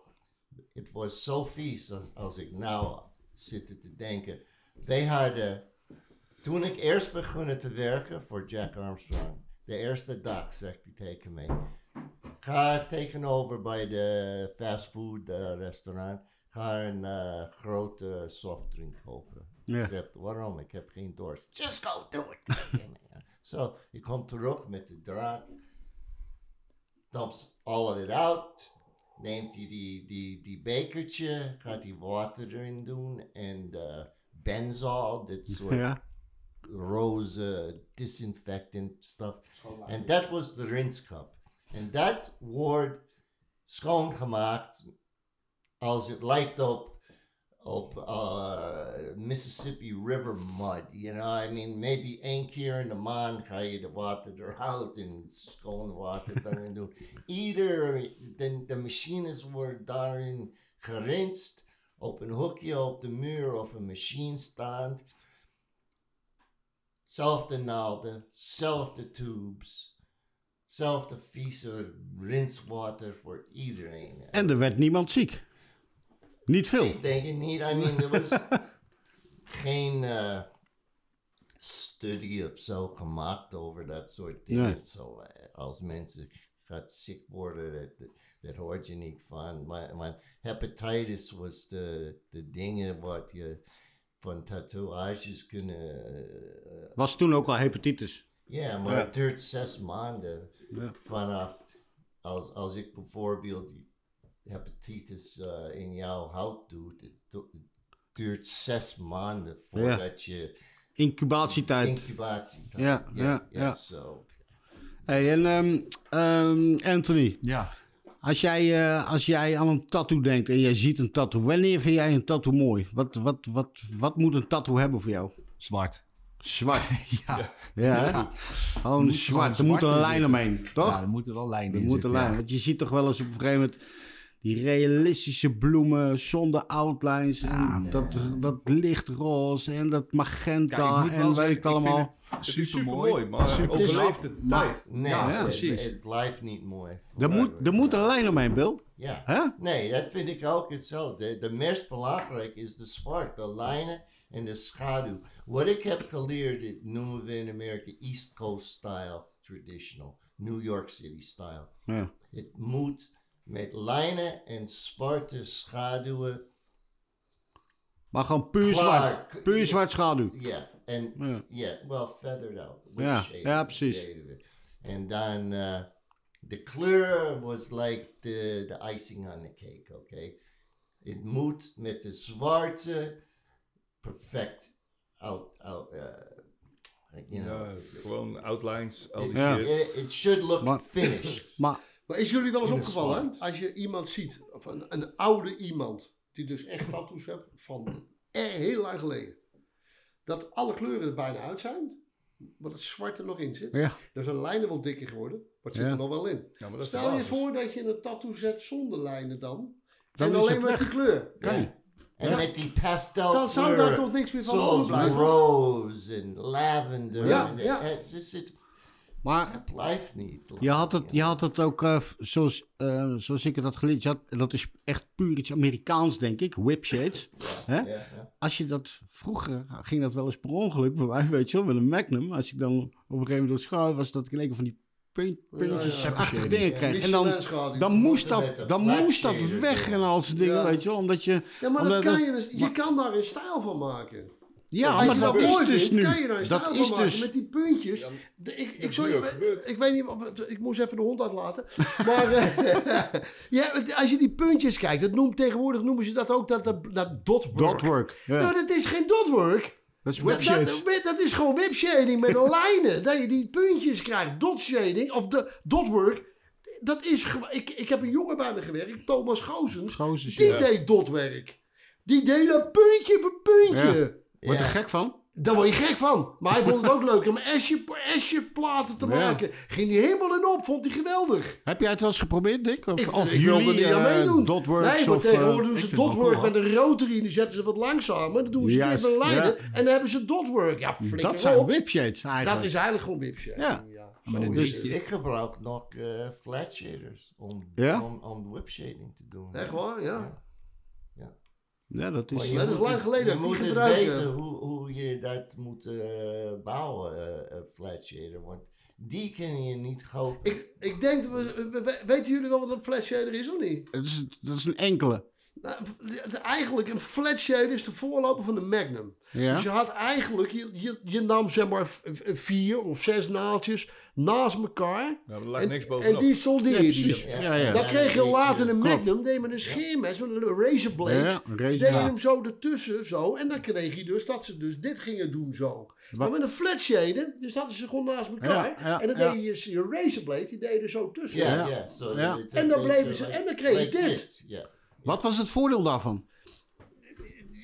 Nee, ja, dat was voor de Magnum eigenlijk. Ja. Ik heb ze ook gebruikt. Daar, daar Toen ik ben begonnen, Magnums bestaat niet. Nee, Dat was in de jaren 80. dat is later gekomen uit Engeland. Mhm. Ken jij het, Anthony?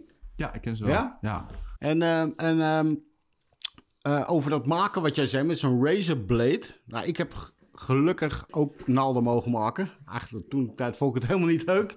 Nee, Maar wij deden het ook met een, met een, met een mosquito-tang, hè? Jano, was Ja, dat, hè? Een mosquito waar je mee piercen. Die zaten, zeg maar, die, die, die, die hoe zeg je dat? Zo'n groefjes in, piersnaald, bekken hè? van die tang. En, En als dan je dan dat- die zeven naalden of zo had, of negen, en je zette die tang erop, dan pakte die hem automatisch. Automatisch zo, en dan Nee. deden we hem vast eh, solderen. Maar Ik- ik bijvoorbeeld heb, een eh, lijners ook, met een bierdopje. Een Ik heb een soort eh, Gaatje erin. gaatje erin. kleine schroefje. Iets, een soort elektronisch schroefje. Op eh, eh, een needlebar knipt, eraan gesolideerd. En dan neem ik de, de, de flat shader, zet ik hem daarop. In die schroefje en dan gaat die apart. Gaat- Maar er zijn veel manieren om. De Ja. end result is wat belangrijk Ja. is. Maak je, wel eens, maak je je naalden nog wel eens zelf, Bill, of niet? Alleen flat shader. Alleen flat shaders. Ja, omdat die niet te koop zijn. Die ik. zijn niet te koop. Nee, Nee. dat is echt iets van vroeger. Maar er zijn mensen die ze nog gebruiken hoor. Volgens mij kan je ze nog Greg wel James. bestellen, hoor. Eh, eh, vroeger van Sunset Strip werk met Mhm. vier naalden, flat. En die maakt daar rugstukken mee. En je wil niet weten wat Maar je ziet. waarom, waarom staat die uit elkaar? Ja, omdat hij dan Meer- meer, meer inkt? opneemt. Dus ze tegen elkaar zitten. Precies. Dan daar heb je meer inkt. zit in de pla- tussen de naalden. Ja. In, in die, die, you know... uh, hoe noem Kijk, je als jij een draaiende beweging maakt zo met dit, Ja. of je doet het zo. Dat, dat, dat, dat, dat heb, zo hebt het minder druk. Dus dat gaat er veel makkelijker in. Ze de- Het dat- is eigenlijk, komt het een beetje, de, de Magnum is, komt daaruit voort. Ja. Dus of heb je ze in plaats van deze naast elkaar, of je doet het zo, weet je niet. Dus dat, de afstanden blijven hetzelfde een beetje. Maar heb je dat niet met... Oh, sorry. Heb je dat niet met die nieuwe naalden dan? Die zo dicht op elkaar zetten. Als, je, laat ik het over, over... Als ik bijvoorbeeld over een liner heb. Hè? We hebben het over een, eh een vijfliner. Dat je... Toen ik bij eh Tattoo Gym, bij eh Johnny in Den Bosch werkte... Die leerde mij op een gegeven moment van... Ja, we gaan ze open... We gaan ze... We gaan ze ja, Jimi Hendrix. We maken ze open. We zetten ze iets open, omdat die nieuwe naalden allemaal die zo dicht tegen elkaar Ja. zijn... Dat je iets Ja. open gaat Die, staan, die hè? soort liners gebruik ik. Niet die waar ze heel... Nee, ik ken er ook niet mee strak werken. tegen elkaar Nou ja. Wat je ook hebt tegenwoordig, hè, daar hebben ze een, een, een ik noem maar wat, een 13 eh na- naalslijnen. En die is net zo dun als dat wij een vijfje gebruiken. Ja. Ik denk dat Bill en Ja. ik gewoon een vijfje blijven Ja. gebruiken. Ik doe er ook niet aan mee. Ik Ik heb- Waarom? Ik Waarom moet het wel 13 eens met naalden die- gebruiken? Ga maar 5 ook. Maar ik doe ze wel lekker open. Sterker nog, als je ze open hebt en je hebt er even mee gewerkt. En je moet er iets mee kleuren, kleine puntjes. Dat kleurt makkelijker. Als dat je met 13 zo bij elkaar gebonden naalden moet Ja, kleuren. ja, ja. Dat werkt niet. Nou, maar dat hebben we het laatst Klopt. over gehad, over die cartridges. Ja. Weet je, dat zijn die, die naaldmodules die je tegenwoordig hebt. Als ik daar een 11 van pak, dan is het hetzelfde als dat ik een Ja, 15 heb of ja, zo, weet je. Ik ben Terwijl ook ik wel, ik vind gewend het ben, gewoon als ik heerlijk een 11 lekker. pak, dan moet ik gewoon een flinke 12 naald hebben. needles. Ja, Gewoon lekker Ja, dat hoor je heel vaak, ja, met die ik doe cartridges. allemaal Ja. Maar je- met een Ik zou op een gegeven moment zitten lijnen met round shaders. los. Ja. En niet heel, helemaal, eh, niet, niet te, te ver naar beneden gesoldeerd. You know, de, en Ja, ja. Mhm. achteraan gesoldeerd. Ja. Dat is een los. Hebben ze een beetje flex. eh, in plaats van heel stijf. Zoals, dan is het net, eh, net een ice pick of zo. Ja, ja, ja. Nou, Maar- ik, kan ook niet, ik werk er ook niet mee. Maar werk, heb jij wel... Jij hebt, jij hebt toch ook wel eens met rotaries gewerkt? Denk Ik ik heb niet? Rotaries wel eens gehad, ja. Ik zal je vertellen hoe ik eraan begonnen ben. Ik, die, ik had net over Thomas Goosens. Ja? Die werkte bij mij en die wilde een, eh, een eh zwarsdrijfmachine wou die aanschaffen. Oh ja. En ik had iedere keer op flikker erop, joh, met je homo-machine, weet je. Ik liep hem eigenlijk een beetje uit te lachen. Maar hij moest en zou zo'n rotary hebben van zwarsdrijf. En, en toen had hij dat ding. En stiekem ben je toch wel nieuwsgierig. Ik wil, Ja. het, toch, ik wil het toch wel eens proberen. Dus de eerste keer dat ik, Thomas, ben jij met het ding bezig? Nee, zet die, pak hem maar. Dus ik doe mijn naald uit eh, mijn machine, uit mijn coil. Ik doe hem in die rotary, die zwarsdrijf. Eh, Het is, wel- ik wist niet wat ik meemaakte. Het weegt niks. Het is heel wendbaar. Het ging erin, jongen. Als Ja. koek. En ik denk, ja, Wordt het makkelijker, Dick, of niet? Ik vond het, tat, het, het tatoeëren makkelijker. Ja, het tatoeëren eigenlijk wil je dat? makkelijker. Luister, ik heb er vier gekocht. Twee zwarte, twee paarse. 465 euro per stuk. Nou, ik maakte een leuke deal. Toen nog met Joost van Lacores. Ja. Bestaat al lang niet meer. Die was de importeur van die zwarsdrijf. Ik vier van die kringen gekocht en ik daarmee werken. Nou, dan zit je daar te werken.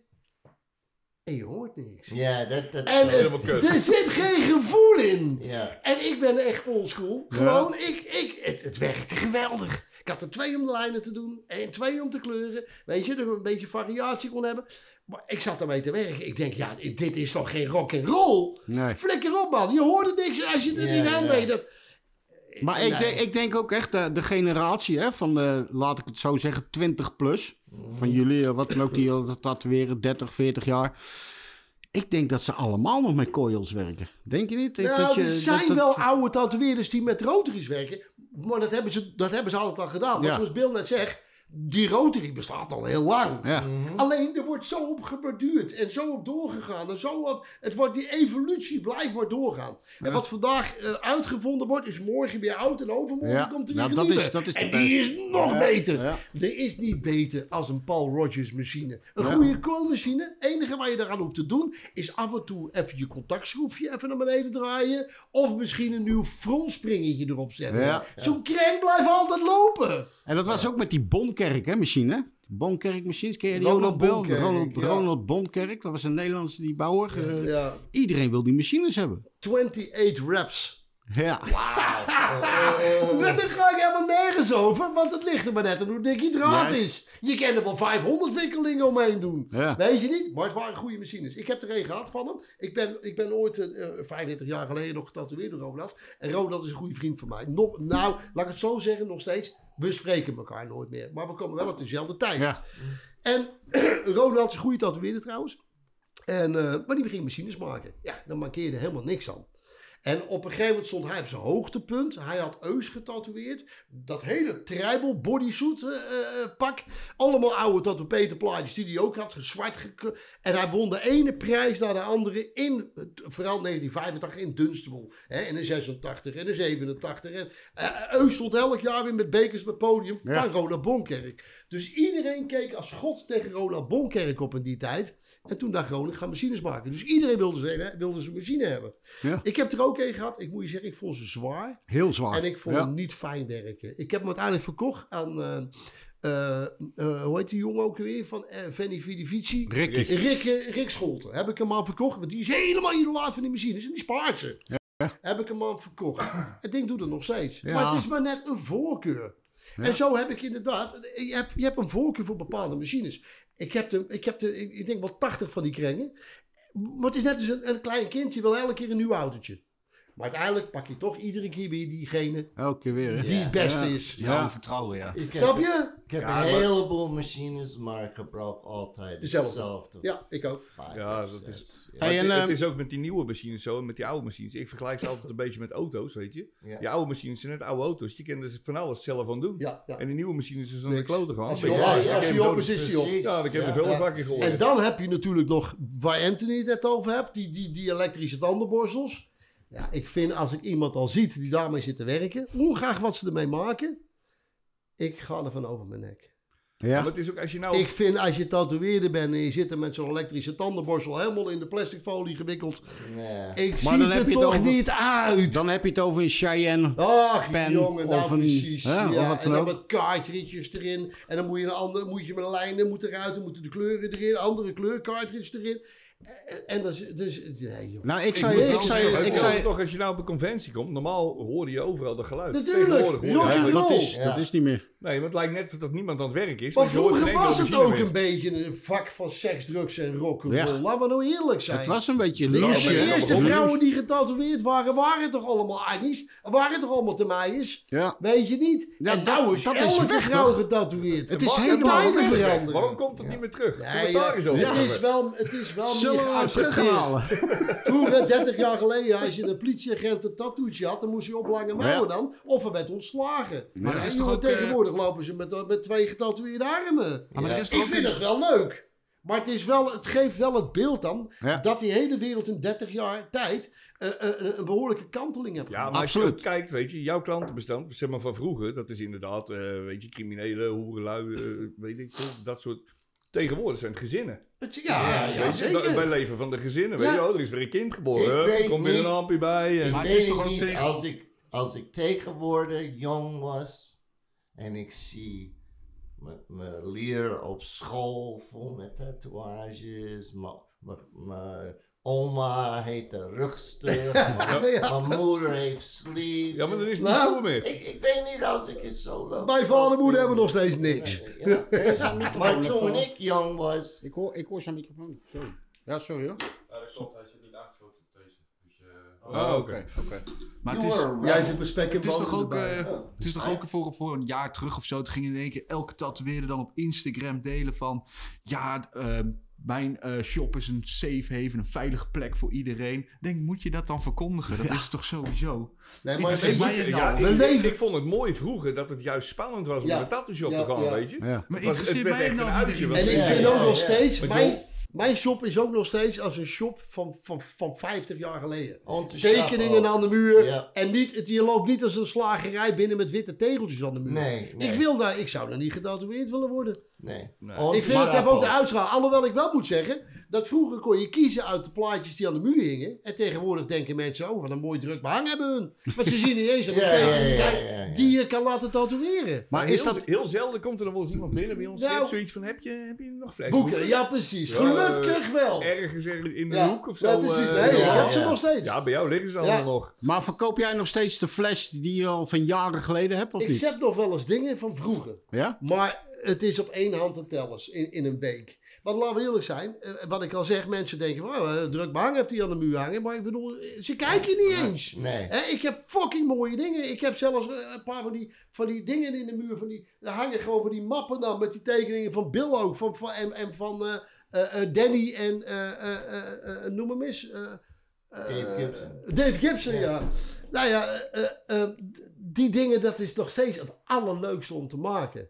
Maar mensen kijken er Ja, maar dat niet is- dat in. is- Mensen mensen komen die- binnen met een iPhone. Ja, Wat kost dit bij jullie? Ja. Ja. Wat Ik- kost dit bij jullie? Nou, en dan gaan ze alle shops af. En degene die het goedkoopst is, die mag het doen. Hmm. Er zijn natuurlijk nog wel steeds mensen die wel serieus de huiswerk doen. Ik heb klanten uit Friesland of Groningen hè, eh, of uit, uit Limburg of zelfs uit Brabant. Ja, ik kom hierheen, want ik heb jou gezien en ik zie jou op Instagram. Buitenland En jij zelfs. maakt wat...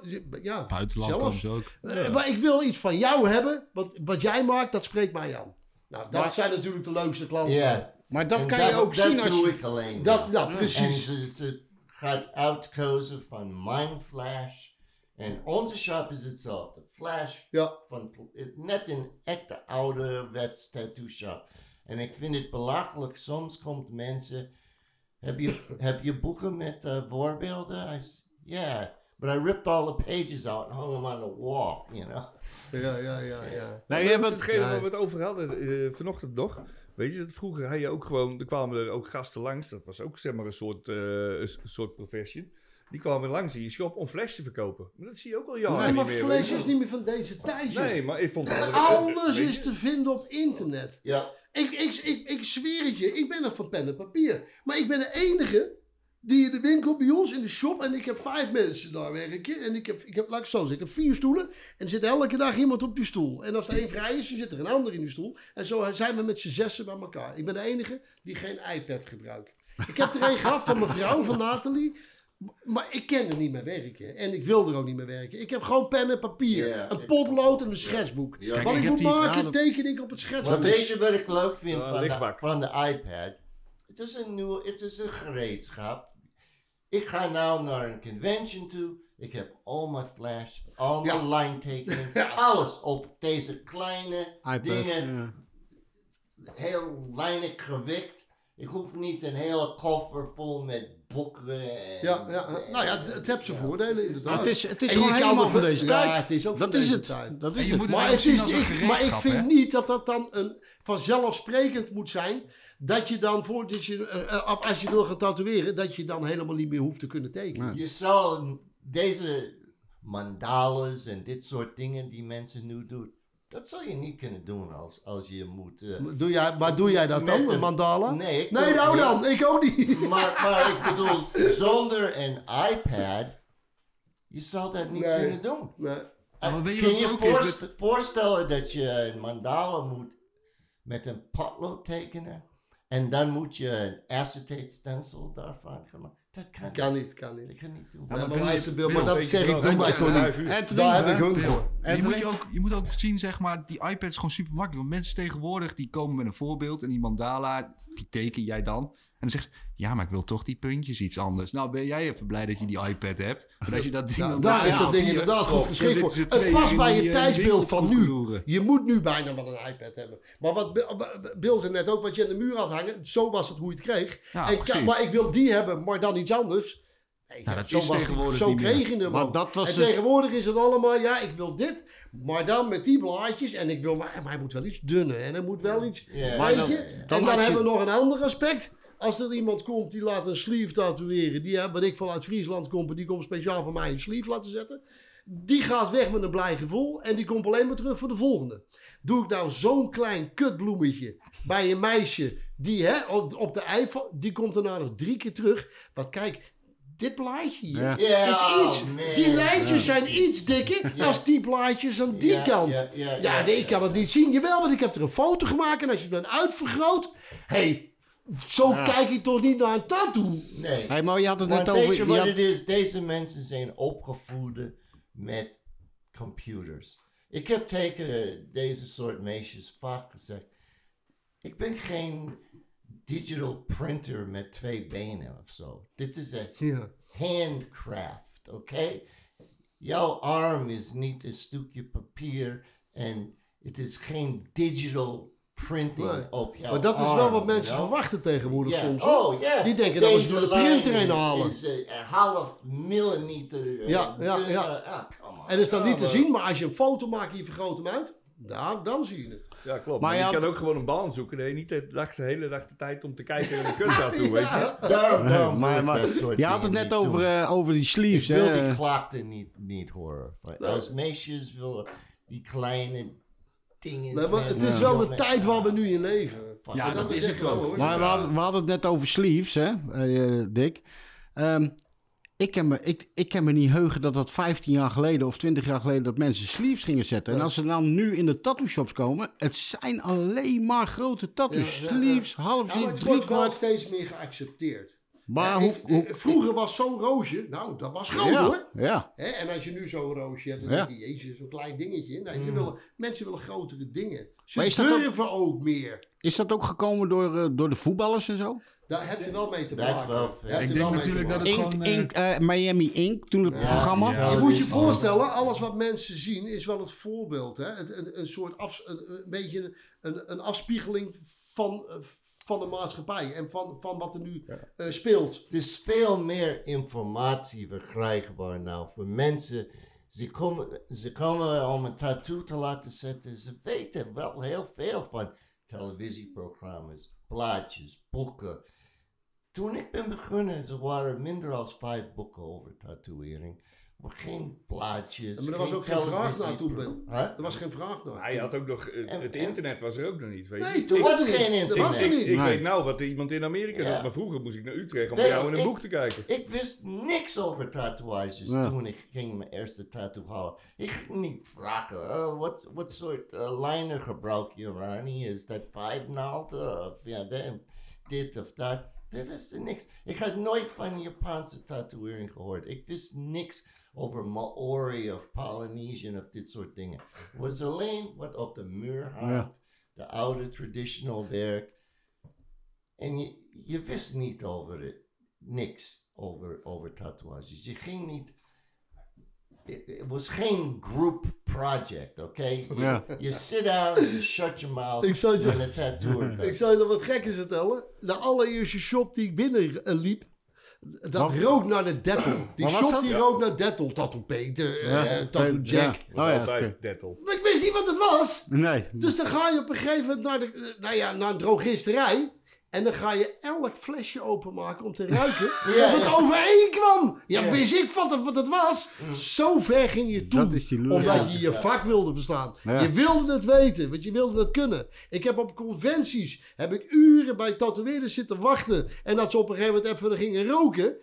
Ik, nou, ik durf het nu wel te vertellen. Dan draaide ik zo'n flesje verf over en dan rook ik eraan. Of ik kon ruiken waarmee die verf was aangemaakt. Mm, Zo ver ging Ja, ik. mooi.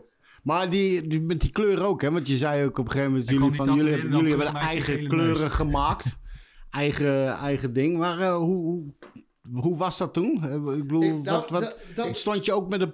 Ik doe weet nog wel dat ik de taallens in een pannetje... Ik Ja, nou, ja, ik doe het niet meer, maar ik heb het wel altijd gedaan. Je krijgt er Ja. enorme teringzoen van. Maar ik zal je wat ja, op die vertellen. bellen, hè? Die tegen het plafond aan klapte, man. Ja, ja, je- kijk, je hebt natuurlijk je poeder. En ik, ik- wat ik deed, en ik ga niet alle bestanddelen zeggen, maar er zijn nog steeds mensen die het leuk vinden en niet eens weten wat erin zit. Doe eens. Maar er zijn meerdere, meerdere dingen, hè, al- zoals een hele simpele mondwater.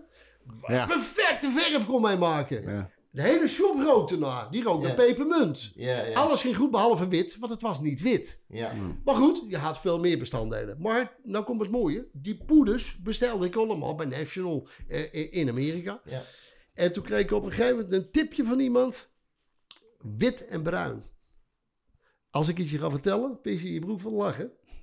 Maar ehm, ik had laatst toevallig een gozer. Die had een smurf op zijn arm getatoeëerd. Ken je deze nog, Dick? Heb jij 35 jaar geleden gedaan. Je hebt hem gezien, hè? Ja, ja, het blauw was nog steeds blauw en het wit was nog steeds wit. Oh ja? Dan 35 jaar. Weet je wat dat was? Voegenwit. Van de gamma. Gewoon een pak voegenwit. What is that? En hij vertelde het ook gewoon bij die klant bij Ja, klant the is tiles. zo... Oh, oh, wit in mijn oh. En dan voor de voegen. Ja. Ja? Dat is poeder. Hij leeft ook nog, Die maakte ik aan. Met de duidelijke... Hè, nou ja, je, je begrijpt de, de, de, de Titanium alcohol en, enzovoort. Maar je had ook voegen bruin. dat wit en bruin is het beste wat er is. Meen je dat nou? hè? Is het beste wat Ja. er is. Die klant Wit hem aan. Nou, En die, eh, je Prachtig. vloeistofjes erbij. En nou ja, goed. Ik, ik, Dat doe je ik toch wil niet het je nou, wel? vertellen. Maar nee, ik maak geen werk meer. Ik vind het te veel werk. Ik heb ooit wel eens een verhaal Maar ik kan je vertellen, 35 jaar later, laat Anthony me spreken, wit was nog steeds wit. het was nog Ja. steeds wit. En hij was nog steeds blauw. Ongelooflijk. En hij is er ook nooit ziek van geworden hoor. En die man Maar wat denk je, dat, nee, maar dat had ik ook weer gehoord. Ja. Als jij bij Spalding koopt of bij National koopt, was dat precies hetzelfde. Ja. Alleen wist jij niet dat het Wat? vroeger wit Nee, was. Precies. Nee, het is titanium dioxide. Ja, precies. That's what it is. Maar ik heb wel eens het verhaal gehoord, er was een gozer uit Engeland. En die gooide ook, met, als hij zijn eigen inkt maakte, die gooide van het spul er doorheen waar je pakket van ging glanzen. Ja, dat is, dat is wel, dat is plastic is dat. Ja, En dat, dat is kankerverwekkend. Ja. Dan had je op een gegeven moment kleuren, dat predisperse. Dat was, als je het op de grond liet vallen, dan werd het ook niet, normaal wordt het poeder, dan kan je het eraf krabben. Dan weet je wel, dan lost het weer op. Wat de alcohol verdampt. Ja. Maar dat werd een plak en dat werd, als je het eraf doet, het was net een, het was net een stuiver of, of een cent. Dat was gewoon een plakje. ja, is die, gewoon plastic. weet je wat die, de bedoeling van die is? Auto's te verven. Oud spuiten. Ja, ja, precies. Ja, oh ja. En er zitten na- nanoparticles daarin. Dus het gaat echt in je, je bloed. Want van de poeder, de particles zijn niet klein genoeg om in je bloed te komen. Ze blijven wel onder de huid. Maar dat predispersed shit, dat is voor auto's te verven. En het has nanoparticles. Die zijn zo klein dat het gaat wel in je bloed. Ja. En het is wel Dat zo staat ook op de lijst van verboden. ja. verboden- Dus dat is, daar is veel... ja, ik heb een verhaal ooit eens gehoord. Ja, nee, dat. Ik klopt, dat klopt inderdaad. Ik het ben plastic. belachelijk vind is van de GGD, die mag je wel gebruiken. Is dat zo? Nee toch? Nee, Volgens mij niet hoor. Nee, Nee, volgens mij staat het op de verboden lijst. Is het? Ja, dat je eh, hebt wel... ik, ik, ik kijk niet veel, maar ja, ik mix mijn eigen kleur. Dat is ook verboden. Maar, Maar ik, maar ik moet je zeggen, ik vind het te veel werk geworden, omdat het zo makkelijk is om te kopen. Nou ja. Wat ik nog wel doe, ik weet niet of dat slim is om te vertellen, eh, o- omdat iedereen het kan. Kijk, je kan het hier kopen, dan moet het een Nederlands keurmerk krijgen. In, in Amerika hebben ze ook keurmerken. Ja. En als het daar goed is, heb ik zoiets. Ja, waarom is die dan niet goed? Nee, het moet een keurmerk van Nederland hebben. ik, Ja. Weet je niet? ik Ik koop mijn spullen nog steeds rechtstreeks bij de importeur. En dan koop ik zo'n fles waar jij meer... Jij betaalt voor deze meer als ik voor die. ja, ja. En dat is precies hetzelfde. Ik heb zoveel. Ik, ik doe het ook niet meer. I- ik gebruik kleuren. Ik heb zoveel gemaakt. Ik heb genoeg kleuren voor de rest van mijn leven. Ja. Ik doe het ook niet meer, want it, you make a, een troep maken van, van dit. Als je het in. En ik, als ik het in mijn huis doe, ja, mijn vrouw wordt. ah, you Ja. know. Alles zit onder. Oh man, you know. It, so, Maar doe je dat dan koken? Of Nee joh man, hoef je helemaal Nee, niet te maar wij, wij deden bijvoorbeeld die talents, had je. En die talents Ja, deden we in, dat, in, ja. in had ik van Maar die Eus. hoeven niet te maken. Nee. Ja, dat kan je ja, zo kopen. Nee, precies. Maar die hadden wij van Eus bijvoorbeeld. Ja, Ja. En ik ging dat voor het eerst doen, want ik had dat gehoord. Ja, eh, dat 18 zei je, als je het koopt, toen wordt het op- nee. Ja, Toen stond het op het vuur en dan kwam er dan zo'n grote bel op. Ja. En die klapte dan en dan had je hele huis onder de zwart. Hey, wat vind je dan trouwens van het ook het idee? Hè? Dat, is, dat is ook zoiets. Dan hebben ze tegenwoordig op die, op die flesjes. Moet je al je gegevens gegevens zetten wat erin zit. Nou, daar ben ik al tegen, want ik wil mm. niet dat iemand weet wat er in mijn flesje zit. Maar er zit ook een stempeltje op met een houtsbijdatum. Mm. Dat is Na die datum mag je het dan niet meer gebruiken. En als je controle krijgt, kan je boete krijgen. Hoe ouder je verre wordt, des te beter het wordt. Hoe langer het bestaat, des te mooier en beter het wordt. Des te beter werkt het. Ik heb hier in Dat is toch dus bullshit? Maar dat zijn die regeltjes. Dat zijn regels. Ik heb pars die ik heb in 19 86 gemixt. Ik heb het opgemaakt in 2012 of zo hier in Nederland.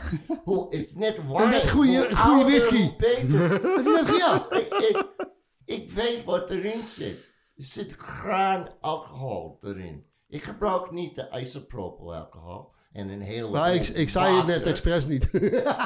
En, Hij, hij zegt het al. No- Nobody's gonna do it. And, and it, it can niet.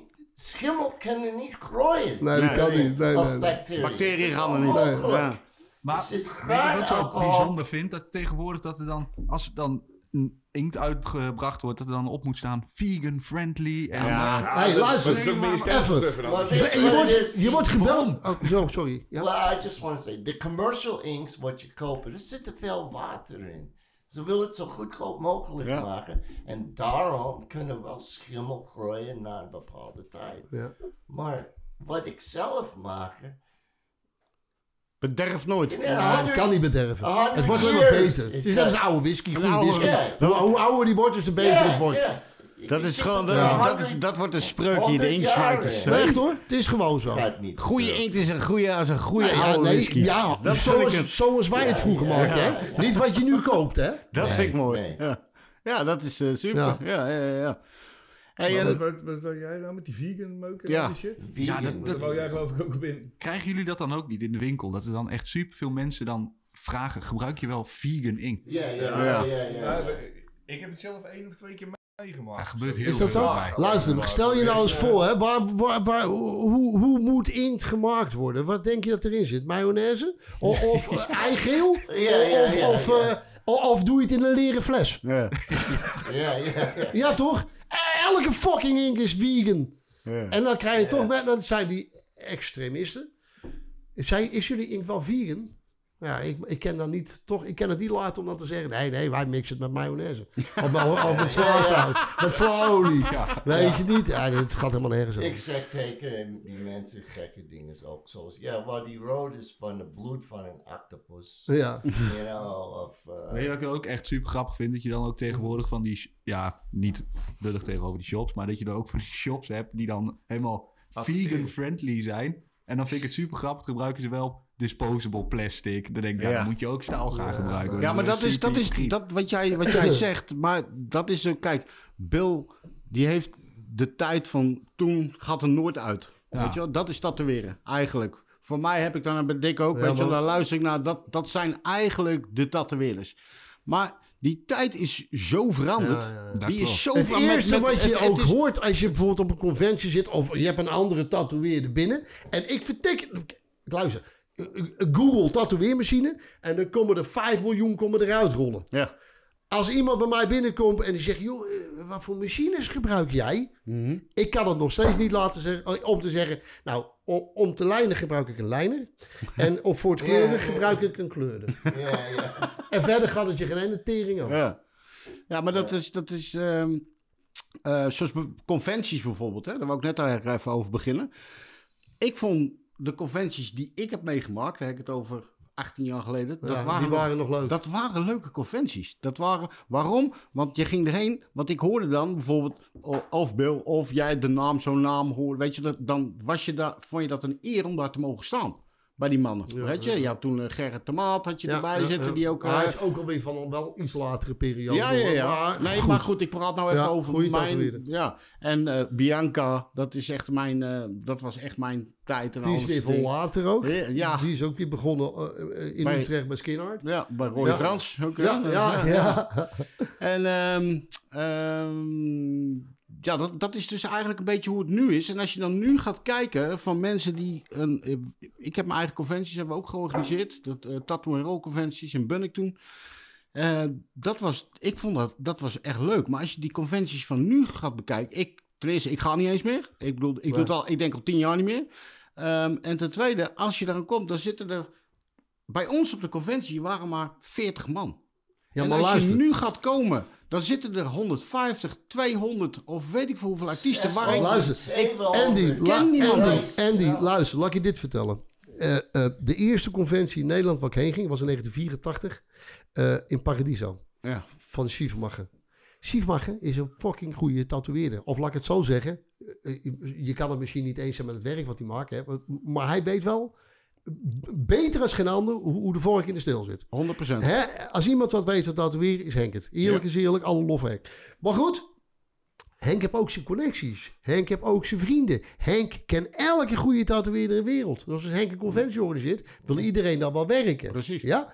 Nou komt op een gegeven moment, die conventie wordt drie jaar daarna weer gedaan door Henk. En weer drie jaar daarna weer. En op een gegeven moment wordt het hem afgenomen en dan wordt het door de Hells Angels gedaan. En de Hells Angels krijgen geen vergunning meer, die geven het weer uit handen aan Gideon van, Ja. eh, eh, hè, van Goldplay, noem maar op. Hé, hey, maar luister.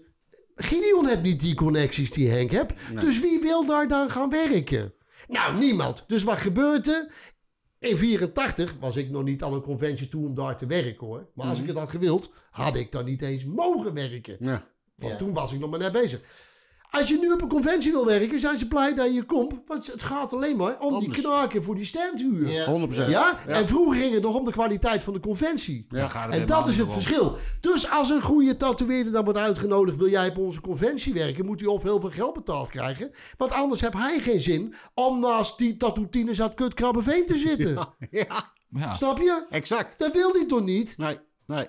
Dus ja, en dat is ook de reden. Ik ging vroeger, ging er op zo, ik had een drie dagen paspartoutkaart. Ik ging vrijdag, zaterdag en zondag was ik drie dagen op die conventie te vinden. Als ik tegenwoordig naar een conventie toe ga, nou, als ik, nou een als uurtje? ik een uur gelopen heb, is veel. Ja, ja. Nou, de klopt, Lost ja. Boys conventie is het laatste waar we zijn geweest. Oh nee, Florence zijn we nog geweest. Ja, Florence, oh ja, dat, ben ik ook, ja, dat is de laatste die ik gedaan heb. Vorig jaar, Florence. Maar heb ik ook wel gezien. Ja. Is ook nog niet wat ik... Nee.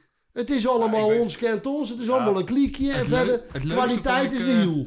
Nou, ik weet wel de, wat Andy zei, weet je, toen met die, met die conventies die wij dan mee georganiseerd hebben. Weet je, dan gingen we echt kijken van, oké, weet je, deze mensen zitten in Nederland, die vinden we echt te gek. Die gaan we vragen, Ja. weet je. Maar het was niet zo dat mensen gewoon kwamen van, hé, hey, mogen wij er staan of zo. Nee, je ging ze echt uitnodigen. Ja. En tegenwoordig, voor elke conventie die er is, krijg je gewoon een uitnodiging, in uitnodiging. je e-mail. En, Maar ik eh, kan je wel vertellen, op een goede conventie worden geen uitnodigingen bestuurd, want die zitten al vol. In, in Londen eh, kom, kom jij niet te werken. Nee. En in Parijs, van, van Tintin, kom jij niet te werken.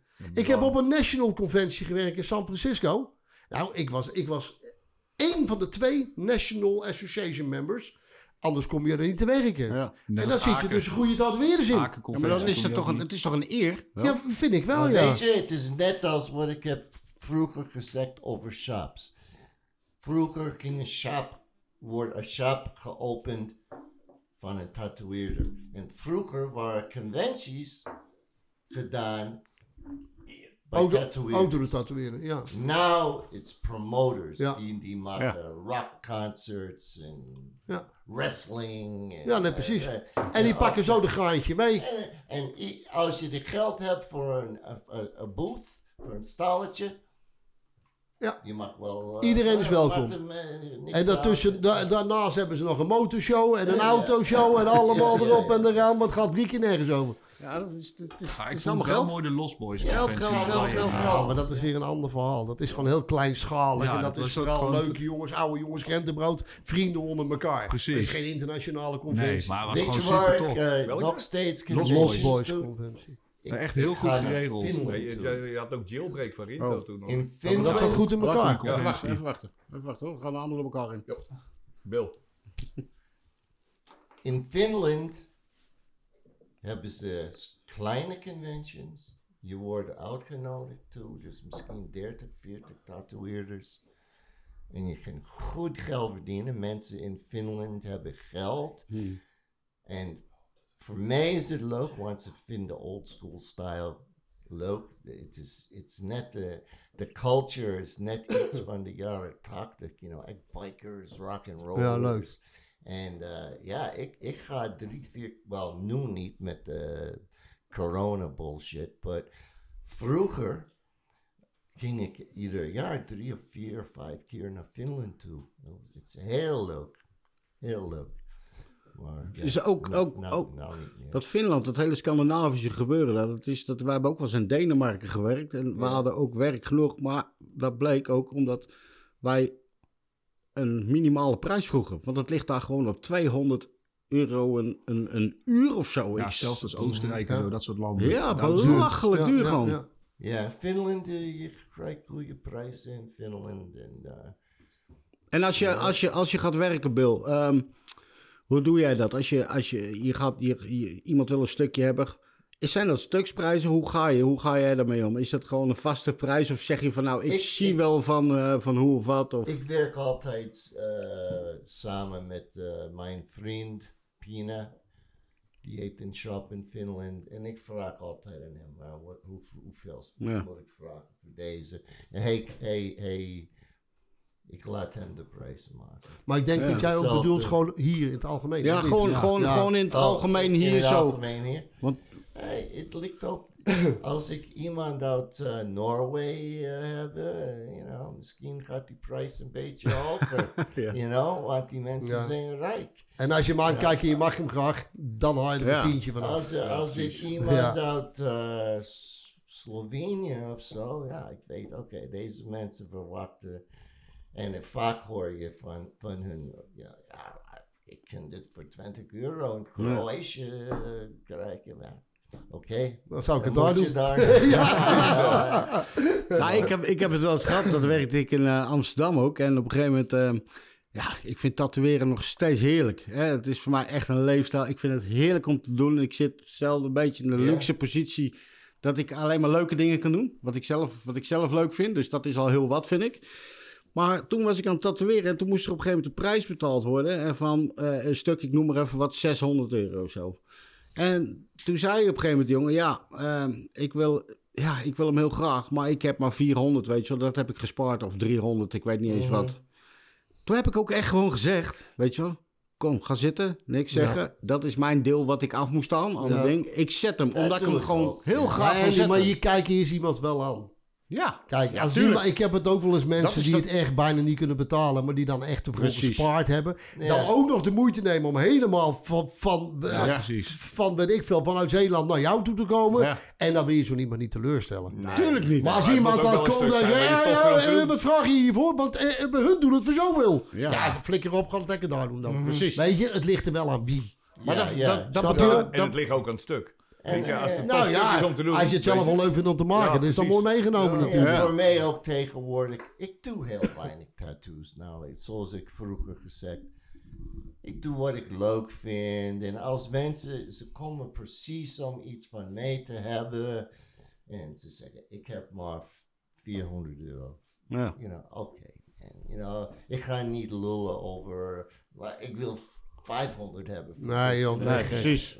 Nee, maar goed, dat je, dat, dat, kijk, iedereen moet geld verdienen, hè? Iedereen. Ja. Maar je hebt, ik zeg het altijd zo, je hebt toch nog geldprikkers, hè? Die alleen maar voor het geld tatoeëren. Ja, maar die en je hebt mensen die met een hart tatoeëren. Ja, nou is ook zo. Toch? Ja. Ja. Ik bedoel, en ik vind het, ik, tuurlijk, ik moet geld verdienen. Iedereen moet geld verdienen. Ja, je moet maar ik vind, het gewoon, betalen. ik vind het gewoon echt fijn om zo'n mensen te helpen. Ja, om, is ook. Om, om, om echt iemand een tattoo te geven of wat dan ook, die, die het liefst, die kan niet altijd maar eh, ik alles dus weggeven, dat kan niet, maar wat sommige mensen... Die, vaak doe, dus zeg, zeg maar als mensen met ideeën komen van, nou, ik wil dit, zo, zo, zo. En dan zeg ik gewoon van, ja, wat, wat is je budget? Wat Ja. wil je uitgeven? Precies. En dan kan je vaak als mensen dan zeggen van, die komen met een wild idee en zeggen, ja, ik heb 100 euro. Nou, dan weet je al dat het niet gaat werken, zeg maar. Als mensen gewoon zeggen van, nou, ik Ja. heb 300 eh, wil ik uitgeven. Nou, dan kan je wel in je hoofd een beetje nagaan van, nou, dan kan ik ongeveer dit voor hem maken. Dan, nou, dat lukt wel. Ja, precies.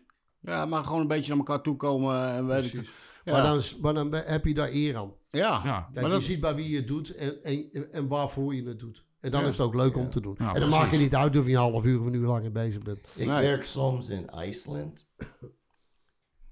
Daar zijn de prijzen gek. En je, I mean, je betaalt voor in Subway voor een, voor een broodje bij de Subway shop 25 euro voor een Mag je wel lekker zijn. eh. You know, in IJsland, als ik daar werken, dan krijg je iets waar je hier 300 euro voor zou vragen, krijg je 6, 7, 800 euro in IJsland. ja. Maar als ik Ja, dat moet toch wel, want anders kan je niet door de subway. Ik ga ook, En, en, en, en daar heeft nog niet, hij nog niet gezegd wat die buskaart kost naar IJsland toe. ik laat die mensen bij de shop de prijs maken. Ik maak nooit de prijs. Ja, ik heb het toen gehad. Ik heb toen even in Argentinië zitten werken. En dan zat ik ook de hele dag zat ik daar in de shop. En toen zat ik te tatoeëren. En aan het einde van de dag kreeg ik mijn geld. En ik kreeg echt zo'n stapel van die pezels. Ja, en ik ja. dacht, verdomme. En toen ging ik het omrekenen. Dan had ik nog geen 100 euro verdiend. Ja, ja, ja. Maar ja. weet je, voor daar zat ik wel drie dagen lang in het beste restaurant te vreten. Ja, maar, eh, ja, maar dat is toch alleen al een ervaring om En dat te alleen doen. dat al. Ja. super. Ik bedoel, om, dat, om, da om daarheen te Ik mogen tatoeëerde gaan. dus ook een eh, meisje uit Oostenrijk. En eh, nou ja, die doet, komt altijd best wel voor grote stuk, maar vraagt gewoon een normale prijs. En dan, eh, dan zegt ze, ah, wat kost dat? Zeg ik, nou ja, dus 600 of zo. Zeg ik, zo goedkoop. wat? wat? 1600. Nee. Ik zei, nou doe dan maar 1000. Nee, nee, maar even zonder gekheid. Zij Ja. vliegt gewoon steeds, eh, want ze heeft ook familie in Nederland. Ja. Dan vliegt ze een weekendje naar familie toe en dan laat ze zich bij ons dan tatoeëren. Gewoon omdat het in Oostenrijk is het gewoon niet te betalen. Dat is top. Ja, dat is echt Ja, super dat is, dan, maar dat is dat iedereen, wat jij zegt, Dick, dat mensen gewoon de moeite nemen voor je. Ja, Ja, precies. hè? Dat is toch leuk. Dat ze daar... eh, eh, En eh, zulke mensen moet je op handen dragen, vind ik. Ja, precies. Dat zijn gewoon, dat zijn echt de, de, de gouden, echt trouwe, gouden klanten. Mannen, Het is, we moeten af gaan ronden. Oh. Krijg ik net mee. We zitten alweer eh aardig even te lullen. en ehm, slap lullen. ik wil jullie echt mega bedanken, Bill. Ik wil je mega bedanken, Anthony. Ik wil je mega bedanken, Dick. Ik wil je mega bedanken, Jano. Ja, dat valt mee. En ehm, ja, ik, vond het, ik vind, het, vind het super, super leuk om eh, over dit soort dingen te hebben. Ehm, ik probeer, wij gaan we proberen om er nog een paar te maken. En ik hoop echt nog eens een keer dat jullie terug kunnen komen aan Nou, lijkt me leuk, man. Dus eh, Nog Nee, veel meer eh, verhalen, Dick. Hè? super bedankt. veel meer verhalen. Maar ja, ik kan er wel een wat paar uurtjes vullen. En dat wil ik net zeggen. Maar ik wou Er eigenlijk zijn even ook nog wel wat anekdotes en zo, hè? het mooiste van deze hele tafel vandaag, dat is toch waar ik eigenlijk geleerd heb, wat in mijn hoofd blijft zitten. Dat is gewoon een goede ink is een goede oude whisky. Ja, zo is het. Jongens, dank jullie wel. Graag gedaan. bedankt. Dankjewel. Thanks for having me.